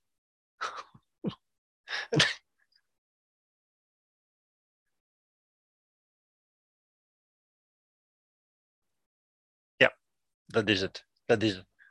Nu, wat ik u hier wil tonen, wat het, het mooie is in, in, dit, in dit kleine dramatje, zou ik zeggen, ja, is dat geweld ontstaat in dat dier. Niemand heeft geweld gewild. Ja? Dat ontstaat gewoon in dat dier, dat automatisme. Ja? Dit is een beetje, dit, zou Poetin kunnen zijn natuurlijk. Hè? Ook bij Poetin en bij zoveel anderen, bij Hitler in der tijd en zo verder ontstaat dat geweld. Dat ontstaat in ons. En als we daar niet, niets, niets menselijks mee doen en als we de mogelijkheden hebben, dan vertaalt dat geweld zich ook naar maatschappelijk geweld. Ja? Als dit aapje kernwapens zou hebben, dan zou hij de andere met bommen uh, bestrijden. Zo ontstaat geweld en oorlog. Het automatische, het, het gemakkelijke. Je moet daar niet bij nadenken, je hoeft daar niks voor te doen, je moet niet naar school gaan. Het ontstaat gewoon. Dat is wat ik hiermee wil illustreren, in feite. Ja? En dus, u, u ziet ook, ook dit aapje zit ook in ieder van ons. Ieder van ons kan zo kwaad worden. Ja? Als we niet krijgen wat we willen, als we ons benadeeld voelen, als we ons beledigd voelen en zo verder. Ja? En u begrijpt ook, dit zal niet stoppen. We krijgen dat niet, dat zal niet verdwijnen. Dat zit in ieder van ons. Ja. Oké. Het basis van geweld is het denkpatroon van recht hebben op. Ja. Bij een mens wordt het natuurlijk een beetje explicieter. Bij dieren is dat zeer impliciet. Dieren zijn zich daar niet van bewust. Mensen denken daar toch even over na en proberen dat te rechtvaardigen. Ja. En men rechtvaardigt dat op basis van het recht hebben op. Entitlement in het Engels. Ja.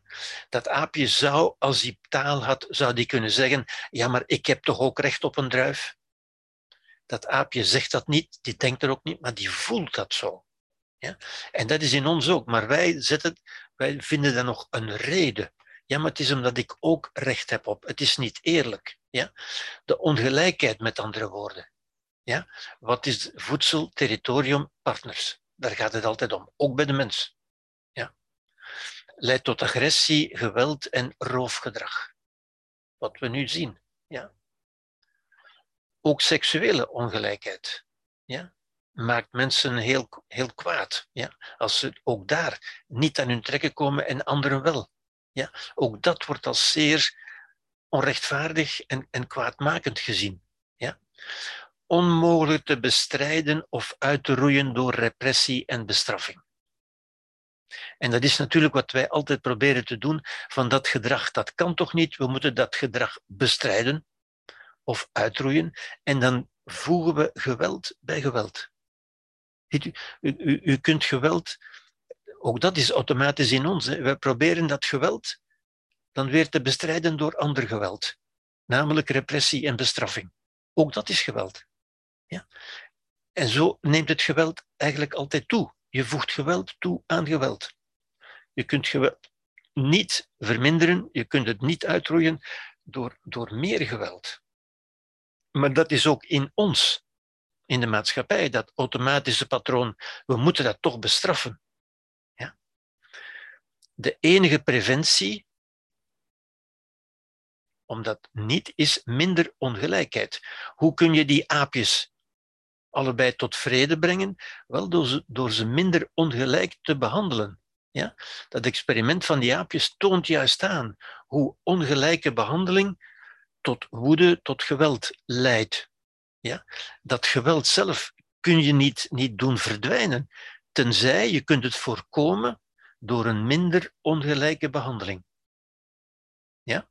Nu, dat is bij aapjes. Een mens kan daar natuurlijk op een andere manier mee omgaan. Dat is omdat de mens die ongekende mogelijkheden van het nieuwe brein, waar we het nog zullen over hebben, beschikt. Ja? Door minder privileges, ja, dat was uiteindelijk de bedoeling ook van de Franse Revolutie, hè? minder ongelijkheid. Het ancien regime was een regime van, van kolossale ongelijkheid die er nu eigenlijk opnieuw komt. Hè, maar de bedoeling van de Franse Revolutie was eigenlijk van meer gelijkheid te hebben, ja, minder privileges. En een van de meest bekende privileges zijn de erfenissen. En ook dat beseffen mensen niet genoeg, natuurlijk. Hè. Erfenissen zijn zeer onsociaal. Ja? Omdat mensen daardoor iets krijgen waarvoor ze niet gewerkt hebben. Ja? En toch vinden we dat normaal. Ook dat is ons oude brein dat dat normaal vindt. Hè. Het is normaal dat dat naar mijn kinderen gaat, naar mijn familie. Ja. Maar eigenlijk is dat zeer onrechtvaardig. Ja. Want die hebben daar niks voor gedaan. Die krijgen dat zomaar, ja. zoals die aap, dat aapje, die plots een druif krijgt. Dat is zeer onrechtvaardig, zeer ongelijk. En erfenissen zijn privileges die de ongelijkheid in stand houden. Ja. Sociale zekerheid, Sociale zekerheid is een factor die de ongelijkheid vermindert. Belastingen is dat ook natuurlijk. Hè. Belastingen heeft een, heeft een herverdelende functie. Het verminderen van de ongelijkheid, waardoor mensen die bijvoorbeeld geen werk hebben, toch een toelage krijgen. Ja? Herverdeling door fiscaliteit. Maar het merkwaardige is, zo merkwaardig is het niet als we er even over nadenken, dat mensen erfenissen privileges dus normaal vinden en fiscaliteit vaak met tegenzin en met gemor aanvaarden. Want dat vinden we niet zo normaal. Die, de fiscus komt ons dat afnemen, komt dat pikken, komt dat, is als een dief. Ja? Terwijl die eigenlijk een herverdelende functie heeft. Goed. Dus dat is wat het geweld in de hand werkt, het, het jakkalspatroon dus. Ja. De basis van geweld is ook het polariserende patroon van goed en fout. Dat hebben we ook gezien in de tekst van Luc de Wulf. Ja? In menselijke conflicten zijn we onmiddellijk polariserend van er is een goede en een kwade. Er is iemand die gelijk heeft en die geen gelijk heeft. Ja? En ook dat patroon komt in ons zo op. Ja? Ook dat vinden we normaal. Het komt op, we vinden het normaal en daardoor versterken we het ook bij anderen. Ja? Leidt tot toxische communicatie. Ik heb het er al over gehad. Toxische communicatie, dat is verwijten maken, beschuldigingen uiten, conflict, ruzie, geweld, oorlog, om de ander mores te leren. Ja, de ander een lesje leren. Door verbaal geweld, door bestraffen, door verwijten bijvoorbeeld.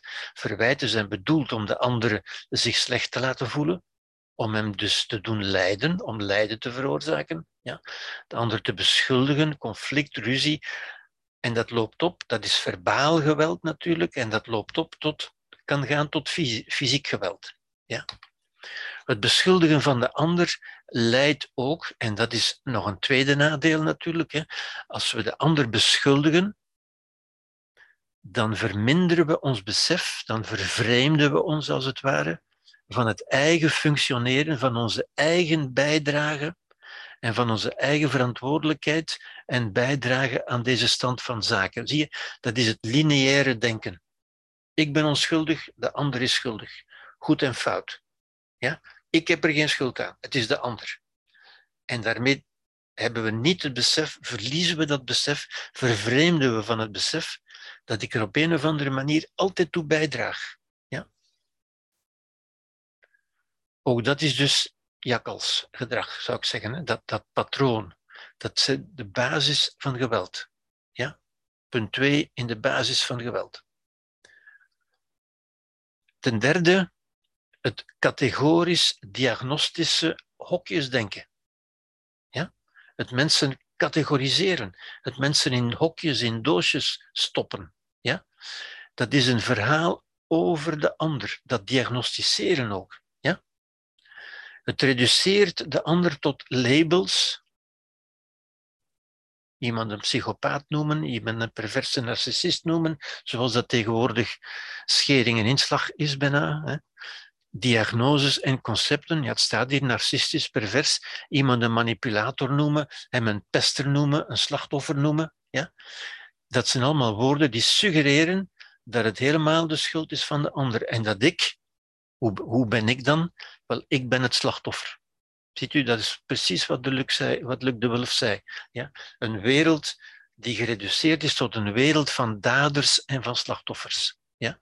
In plaats van te luisteren naar het verhaal van de ander. Als we de ander met dat soort labels diagnosticeren, dan luisteren we naar onze eigen diagnoses, naar ons verhaal over de ander. De ander is een narcist, is een perverse manipulator enzovoort. En we luisteren niet meer naar het verhaal van de ander. De ander heeft allicht ook een verhaal te vertellen. Maar daar luisteren we niet meer naar. Dat is een vorm van geweld. Een vorm van onrechtmatige behandeling. Wat we vaak zien in de politiek, maar ook in de hulpverlening natuurlijk. Hè. In de hulpverlening gebeurt dat met diagnoses. Ja? U bent, een, u bent, uh, u bent uh, psychotisch, u bent neurotisch, u bent ADHD, u bent uh, bipolair, u bent wat dan ook. Ja? En de ander wordt gereduceerd tot dat label, tot die diagnose. En er wordt niet meer of weinig geluisterd naar het verhaal van de ander. Ja. Oké, de oorlogsmetafoor, dat heb ik al gezegd. Hè? Ons bijna automatische denken in termen van winnen of verliezen. Ja? Wat natuurlijk bevestigd wordt door het sociale discours door de sociale clichés die voortdurend over vechten en strijden en winnen of verliezen gaan. Ja? Toxische communicatie, geen redelijk logisch gesprek over juist waardevol of interessant, maar over winnen of verliezen. Ja? Over winnen en verliezen, vriend en vijand, fight or flight respons. Het oude brein, met andere woorden. Ja? Iemand wint, iemand verliest. En dat zien we voortdurend tegenwoordig, zowel op sporttoestanden als op politieke manifestaties, als bij verkiezingen. Roepen en zwaaien met vuisten, het, het juichen, het joelen, ja, het zogenaamde zegevieren. Het onderspit delven, in het zand bijten, vernederd worden, geklopt worden en zo verder. Ja. Ik, ik, ik, ik hoor, als ik bijvoorbeeld hoor dat, dat, dat Macron gewonnen heeft en dat Le Pen verloren heeft, een overwinning en, en een nederlaag, dan denk ik, maar wat heeft hij eigenlijk gewonnen? Ja? Uiteindelijk heeft hij alleen maar een mandaat gekregen. Ja? Heeft hij iets gewonnen? Eh, dat, is toch nutteloze oorlogstaal. Ja? Hij heeft de stem van de kiezers naar zijn kant gehaald. Heeft een mandaat gekregen. Maar dat is toch geen overwinning, dat is het begin van iets. Ja. Maar goed, alles wordt bij ons als een bokswedstrijd gezien met een winnaar en een verliezer dat is juist de intuïtieve holbewoner. Dat is eigenlijk onze holbewonersmentaliteit. Ja. Wij willen tot elke prijs winnen en zeker niet verliezen. Ja. Waarom willen we anderen overtuigen? Wat valt er te winnen als je een discussie wint? Als je een discussie zogezegd wint, wat heb je dan eigenlijk gewonnen? Wat, heeft een, een voetbalploeg die, die, die de bal meer aan de ene kant en aan de andere kant gekregen heeft, wat heeft hij eigenlijk gewonnen? Wat is er te winnen? Ja? Maar het is dat, dat, dat idee jakkalsgedrag, zou ik zeggen. Ja. Argumenteren als oorlog. Ja. In een oorlog, en wij leven vaak als in een oorlog. Het is niet voor niks dat er zoveel oorlog is, omdat oorlog zo in, onze, in, ons, in ons systeem ingeweven zit eigenlijk. Hè.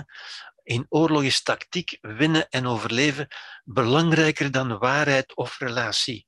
En ziet u, dat verdwijnt vaak uit het zicht. Ja? Dat vergrote verschillen, wat men tegenwoordig polariserend noemt, ja? het wij tegenover zij, ondermijnt gesprek, overleg, onderhandeling, compromis, samenwerking en relatie. Ja? Omdat men als, als, als vechtende partijen tegenover elkaar staat. In een relatie zou ik zeggen, spreekt iedereen naar waarheid. Ja? Er is daar eigenlijk geen sprake van winnen of verliezen in een relatie. Maar vaak wordt het in relatie ook zo gezien. En relatieproblemen, wat mensen relatieproblemen noemen, zijn vaak oorlogstactieken. Men probeert te winnen en men zegt dat wat de ander zegt niet waar is. Ik hoor dat zo vaak. Ja? Dat is niet waar. Maar dan zeg ik, in een relatie spreekt iedereen naar waarheid. Het is waar voor de andere partij. Het is wel waar voor hem. Misschien niet waar voor u, maar waar voor hem. Dat is het verhaal van de ander, waar we ook zouden kunnen naar luisteren. Ja? Maar goed, ik kom daar ook nog op terug natuurlijk. Hè. Het gaat over de subjectieve ervaring. En ik zie dat vaak bij mensen in, in relatie die, die vechten om de objectieve waarheid, het is toch waar? Dan zeg ik, als de ander iets zegt, is dat zijn waarheid, zijn subjectieve ervaring. En een subjectieve ervaring is altijd waar. Maar het is juist dat ontkennen van die ervaring. Die ervaring, dat is niet waar. En ervaring is altijd waar. Ja, ik kom daar ook nog op terug hoor. Ja.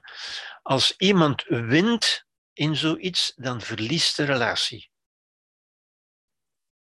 Iets wat mensen te weinig beseffen. Ja. Jakkalsgedrag dus.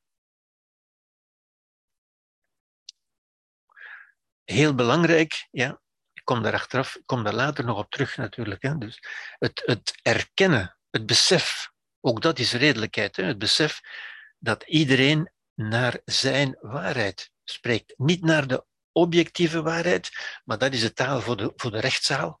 In een rechtszaal probeert men de objectieve waarheid, maar de subjectieve waarheid. Ja? Argumenteren als oorlog.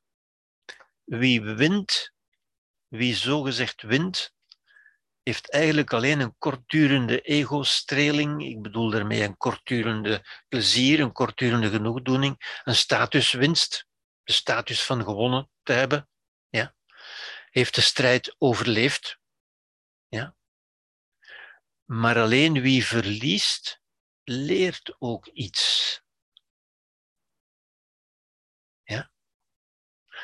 Leren is echt winnen, is eigenlijk verliezen. Wat, wat bedoel ik daarmee?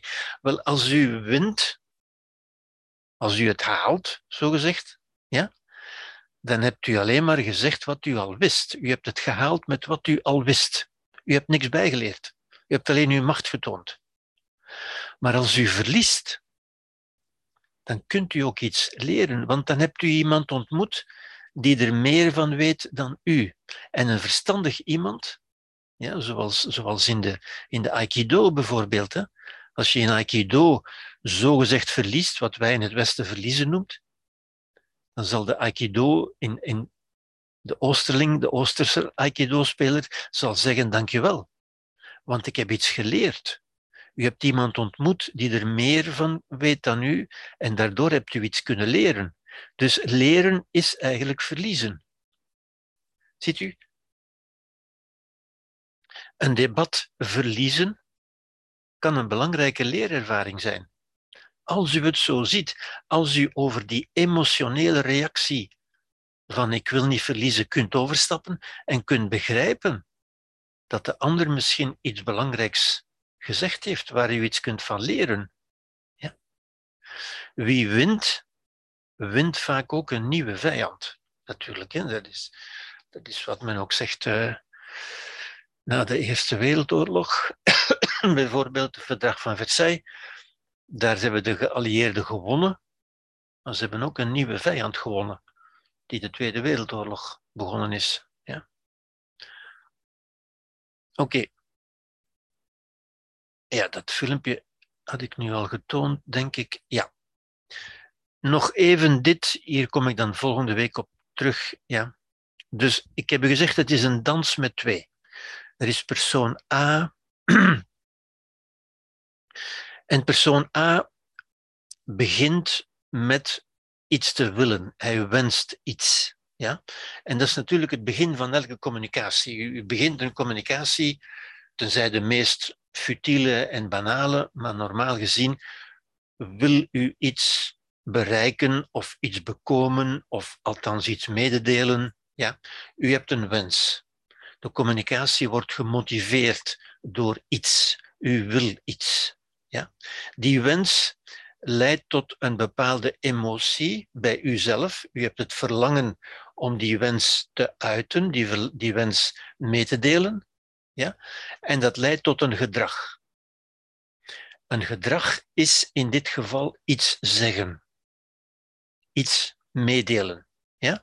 Vanuit die wens komt die emotie en komt dat gedrag. U zegt iets.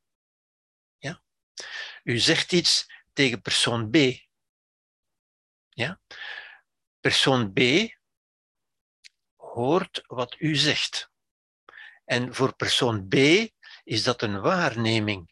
Die neemt dat waar. In dit geval hoort. Die hoort wat u zegt. Ja? Die waarneming leidt bij persoon B tot een verhaal. Ik zal daar later op terugkomen wat dat is. Dat verhaal is natuurlijk de interpretatie die B geeft aan wat u gezegd hebt, aan die waarneming. Die hoort iets en B geeft daar een betekenis aan. Dat is het verhaal van B. En die betekenis kan bijvoorbeeld zijn, uh, ik zie dat als een compliment. Ah, dat is een fijn compliment. Dan bent u blij, dan is persoon B blij. Maar ik kan ook zeggen, ik zie dat als een belediging. En dan is persoon B niet blij, dan is persoon B kwaad. En ziet u, dezelfde uiting, dezelfde waarneming, dezelfde woorden kunnen gezien worden als een compliment of als een belediging. Dat is het verhaal. Ja? Dat is het verhaal dat B, persoon B, eraan toekent, hoe hij het ziet. De perceptie, zeggen wij ook. Ja? De betekenis. Persoon B kan zeggen, voor mij is dat een belediging. Maar hij zou ook kunnen zeggen, voor mij is het een compliment. En dat voor mij wijst altijd op een subjectieve ervaring, natuurlijk. Ja? Voor mij betekent dat, ik voel mij daardoor beledigd. Dat wil zeggen, voor mij betekent dat een belediging, bijvoorbeeld. Ja? Bijvoorbeeld, ik kan ook zeggen dat is een aanval. Ik, voor mij is dat een aanval. Dat is een verraad, bijvoorbeeld. Zie je, dat zijn beteken, dit zijn geen feiten, een belediging is geen feit, maar is een betekenis die persoon B kan toekennen aan iets wat persoon A gezegd heeft. Ja? Ik kom, kom daar later op terug.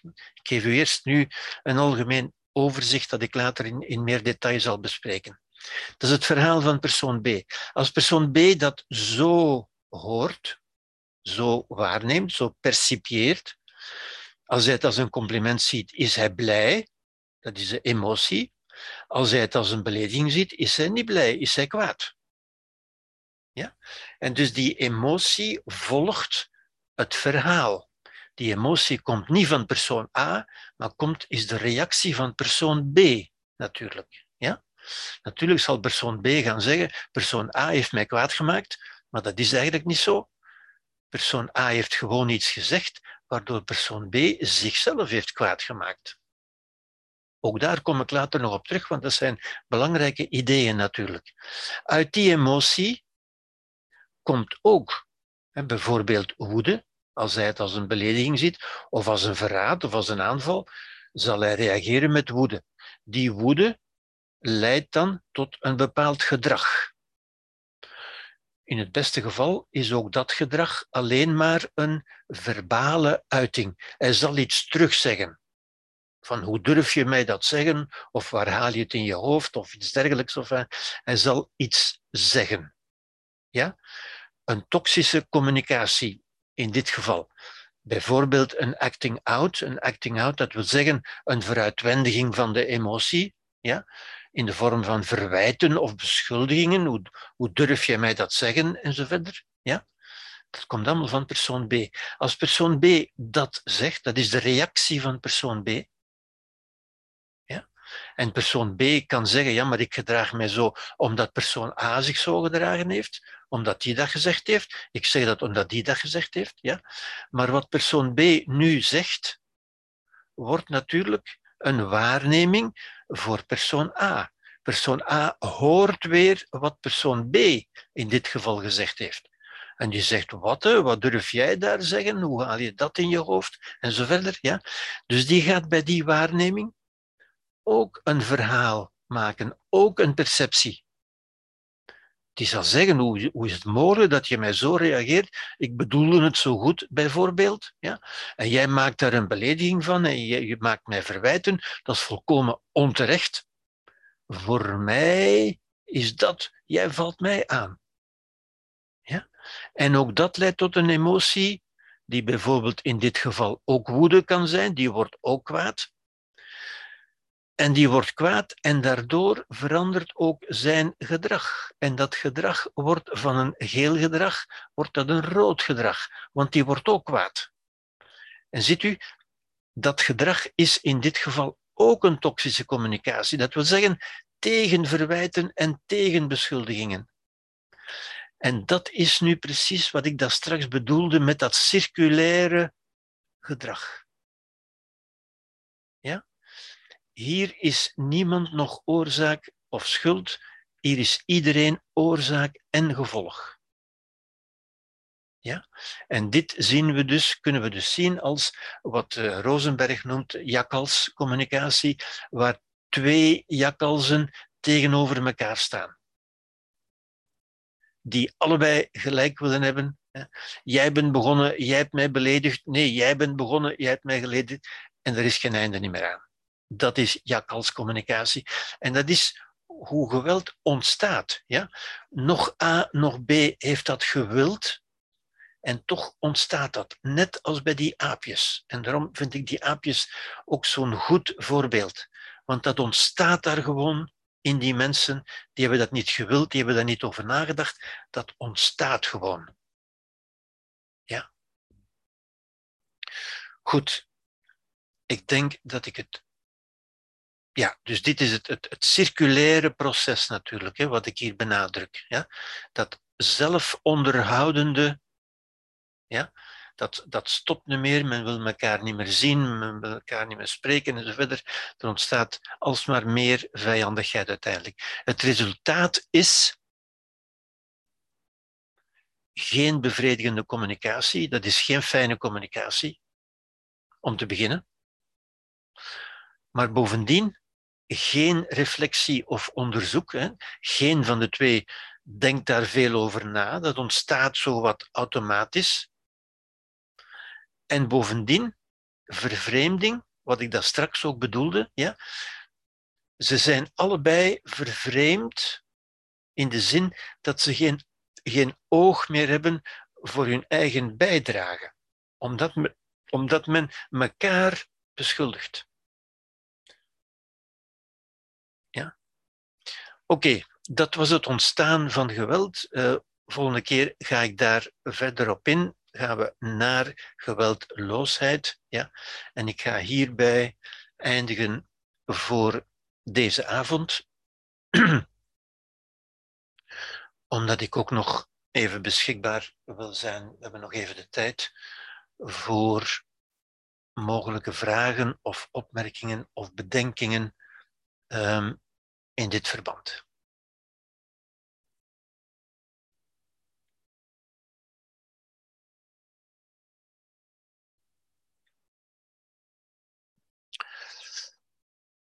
Of misschien was het zo duidelijk dat er geen enkele vraag meer is, natuurlijk, uh, wat ik een beetje vermoed. uh, ja, Christian. U moet wel uw microfoontje aanzetten, anders hoor ik u niet. Christian. Als... Ja, oké. Okay, ja, okay. ja. Um, ja, dat is natuurlijk een, uh, een, een bijzonder interessant model. Wat we alle dagen in de praktijk ervaren. Ja, inderdaad, inderdaad. Maar uh, hetgeen dat daar toch primordiaal is, denk ik, in die situatie. Ik vraag me eigen af of dat, of dat mensen dat zelf kunnen doorbreken, zonder bemiddelaar of zonder de scheidsrechter. Dus als je zou een voetbalmatch organiseren mhm. zonder scheidsrechter mhm. en zeggen aan de partijen, mhm. als er betwisting is, los het nu zelf maar op. Ik vrees een beetje dat dat ja, niet ja. gaat gaan. En waarom Ehm, is die rol van bemiddeling Ja, toch, wordt, wordt toch nog onvoldoende ja, ja. erkend, Ja. vind ik. Ik, ik ben het daar voor een stuk mee eens. Het is natuurlijk niet makkelijk omdat mensen zich ingraven in hun positie en de ander, zolang men naar de ander blijft wijzen, natuurlijk. Hè. Nu, het is, niet on, het is zeker niet onmogelijk, en het komt ook wel voor, dat een van de twee bij zijn zinnen komt, zou ik zeggen, hè. Be- bewust wordt van, van, dat, van dat nefaste proces en, en toch zegt van, van ik, ik stop daarmee en toch een, een vredesgebaar maakt, zou ik zeggen. Ja, dat, dat kan wel degelijk hoor. Maar dan moet natuurlijk, de ander moet daar dan ook op ingaan. Ja, en het is, u hebt, daarin hebt u natuurlijk gelijk, een, dat is de rol van een bemiddelaar. Een bemiddelaar kan daar, veel, kan daar veel in doen, maar kan dat ook alleen maar doen als de partijen daarin meegaan, zou ik zeggen. Die, die kan ook geen, geen magische verandering bewerkstelligen. Die kan dat wel overzien, die kan dat begrijpen, die kan dat doorhebben. Ja? Maar als de, als de betrokken partijen, wat nogal eens gebeurt, hè, zich ingraven van nee, nee, dit is, het is een ander zijn schuld, dan komt men er niet uit natuurlijk. Hè. Ja? Dat is ook een beetje wat we zien in Oekraïne op het ogenblik. Hè. Dus Poetin is blijkbaar niet, kan niet tot, tot meer redelijkheid gebracht worden, blijkbaar. Hè. Ja? Ja. En het is waar, we zien dat bijna elke dag, zowel op dit ogenblik op, op, uh, op, staat, op staatsniveau, maar ook in, op persoonlijk niveau, zien we dat voortdurend. Hè, hoe dat geweld ten eerste gemakkelijk opvlamt, ja, zonder dat iemand daarop aangestuurd heeft. Hè, dat, dat, dat mensen worden kwaad. en kunnen dat dan vaak moeilijk, ja, moeilijk in de hand houden.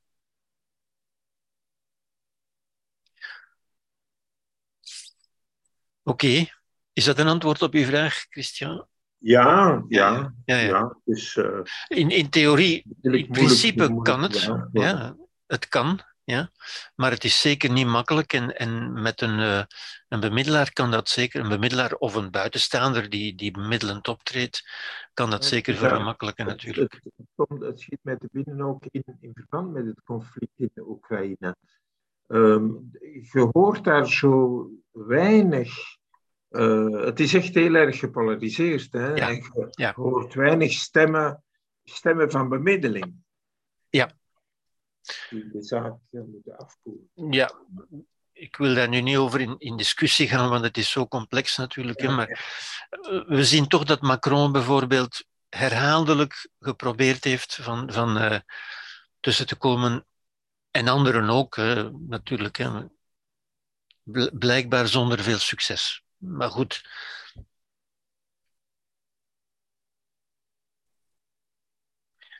Zijn er nog uh, andere bedenkingen of vragen? Dina, ja.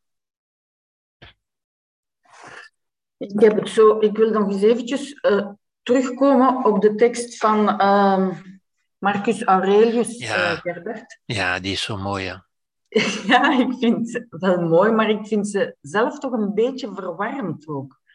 Omdat, ja. omdat hij zegt, uh, ze zijn zo omdat, hè, dus die lastigaards zijn zo omdat ze goed en kwaad niet van elkaar kunnen onderscheiden. Ja. En dan, ja. zeg jij, ja, dus um, Marcus Aurelius zegt dan, ja, uh, van, die heeft dat dan wel. Ja. En dan zeg jij, omwille van de redelijkheid. Ja. Maar zo goed en kwaad kunnen onderscheiden, ik heb zo, dat geeft mij soms, maar het kan volledig fout zijn, hè, maar dat geeft mij ook wel en dat komen in latere teksten toch ook wel tegen het verschil tussen goed en kwaad, dat dat ja. toch ook direct die emotie weer, ja. weer ja. naar boven brengt. Dus ik, ik begrijp niet 100% um, goed en kwaad onderscheiden. Is dat volledig redelijkheid of is daar ook een stuk emotie bij? Dus dat is, zo, dat is niet zo, voor mij althans, niet zo klaar en duidelijk. -hmm.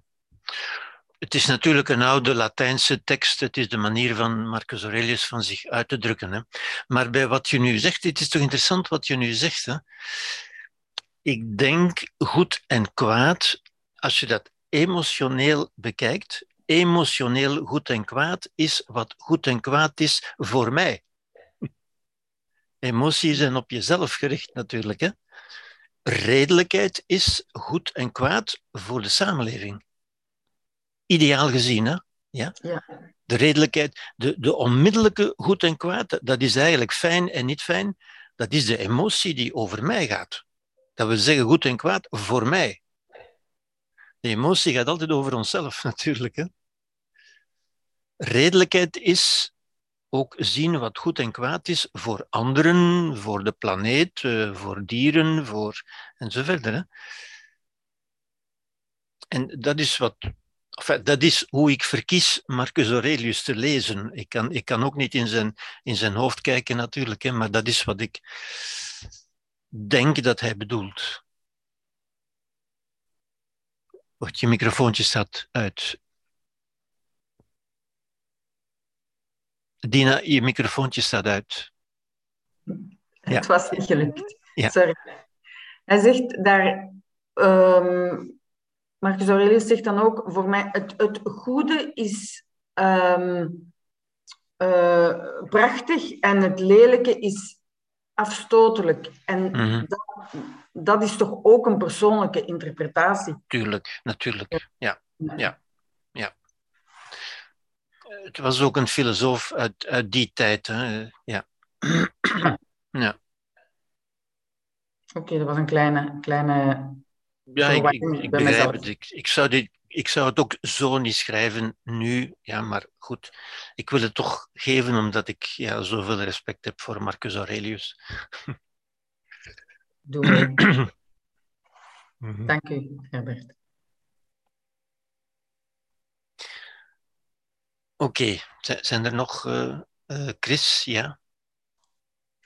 Um, Herbert, in de ik denk dan altijd in de ideale wereld, wat dat de utopie zal zijn natuurlijk, zou er toch eh, tussen gedrag tussen mensen onderling geen dierlijke reflexen mogen zijn. Hè? Ja. Uh, nu, ja. de vraag is toch dan, het dilemma bij mezelf altijd is dan van ja, als dus iemand toch dat dierlijk verdrag, gedrag vertoont, dan kan ik nog zo menslievend zijn en bewust zijn.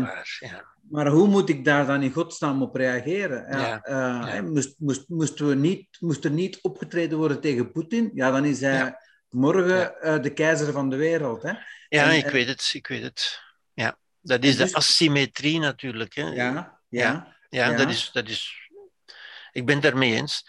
En, ik denk, daarom heb ik ook gezegd uh, ergens, de, de enige rechtvaardiging voor geweld is om te beschermen tegen ander geweld. Ja, ja, ja, ja.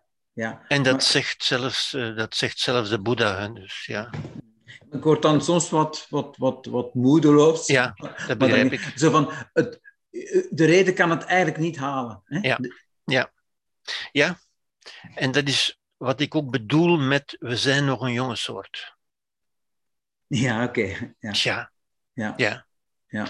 ja. En natuurlijk, elke mens die geboren wordt, moet die weg opnieuw afleggen natuurlijk. Hè? Want je wordt niet geboren met, met de redelijkheid. Nee. En Dat, dat, is de, dat is hoe het is. Ja? Ja. Vandaar dat we dat ook niet zullen kunnen wegkrijgen of zo. Dat, dat zal Mm. niet veranderen. Hè? We Nee. kunnen alleen beginnen met zo vroeg mogelijk, zoveel mogelijk redelijkheid Ja. bij te brengen. Ja. Ja, ja. Oké. Ja. En ik denk, eh,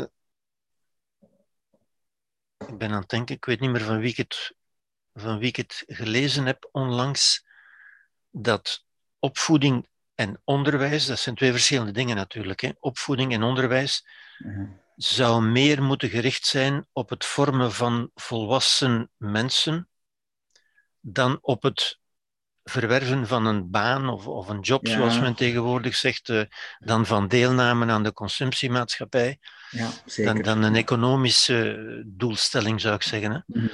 Dat, dat is het woord de humaniora van vroeger, hè, de humaniora, Mhm. Humanior, waar je meer mens werd. Ja. Ja. Het zal in ons leven nog 20 voor 12 blijven, eh, 20 seconden voor 12 blijven, vrees ik.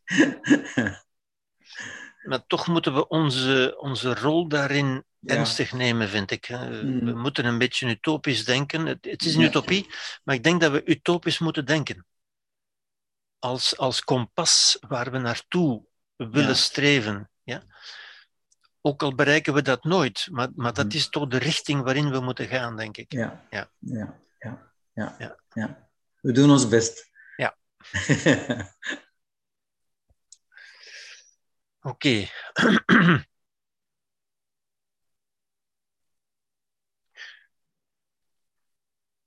voilà. Nu, de... er komen nog twee avonden natuurlijk, hè, dus ik ga dat nog verder.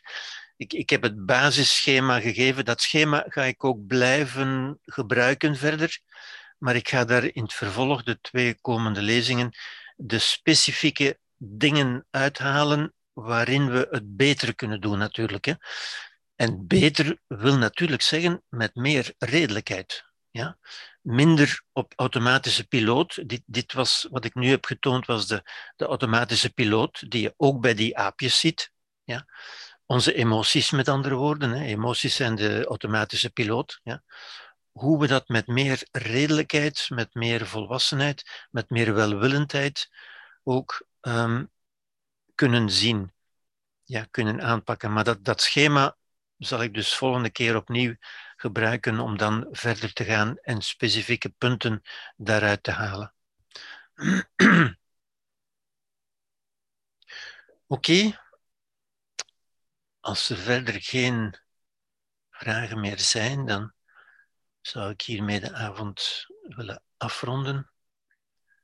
En dan dank ik u voor uw aanwezigheid en zie ik u graag terug volgende dinsdag okay, bedankt. Oké. Okay.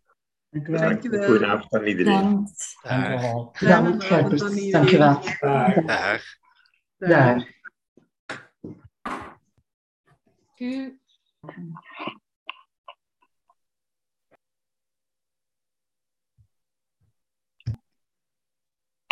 Ai, het is weg.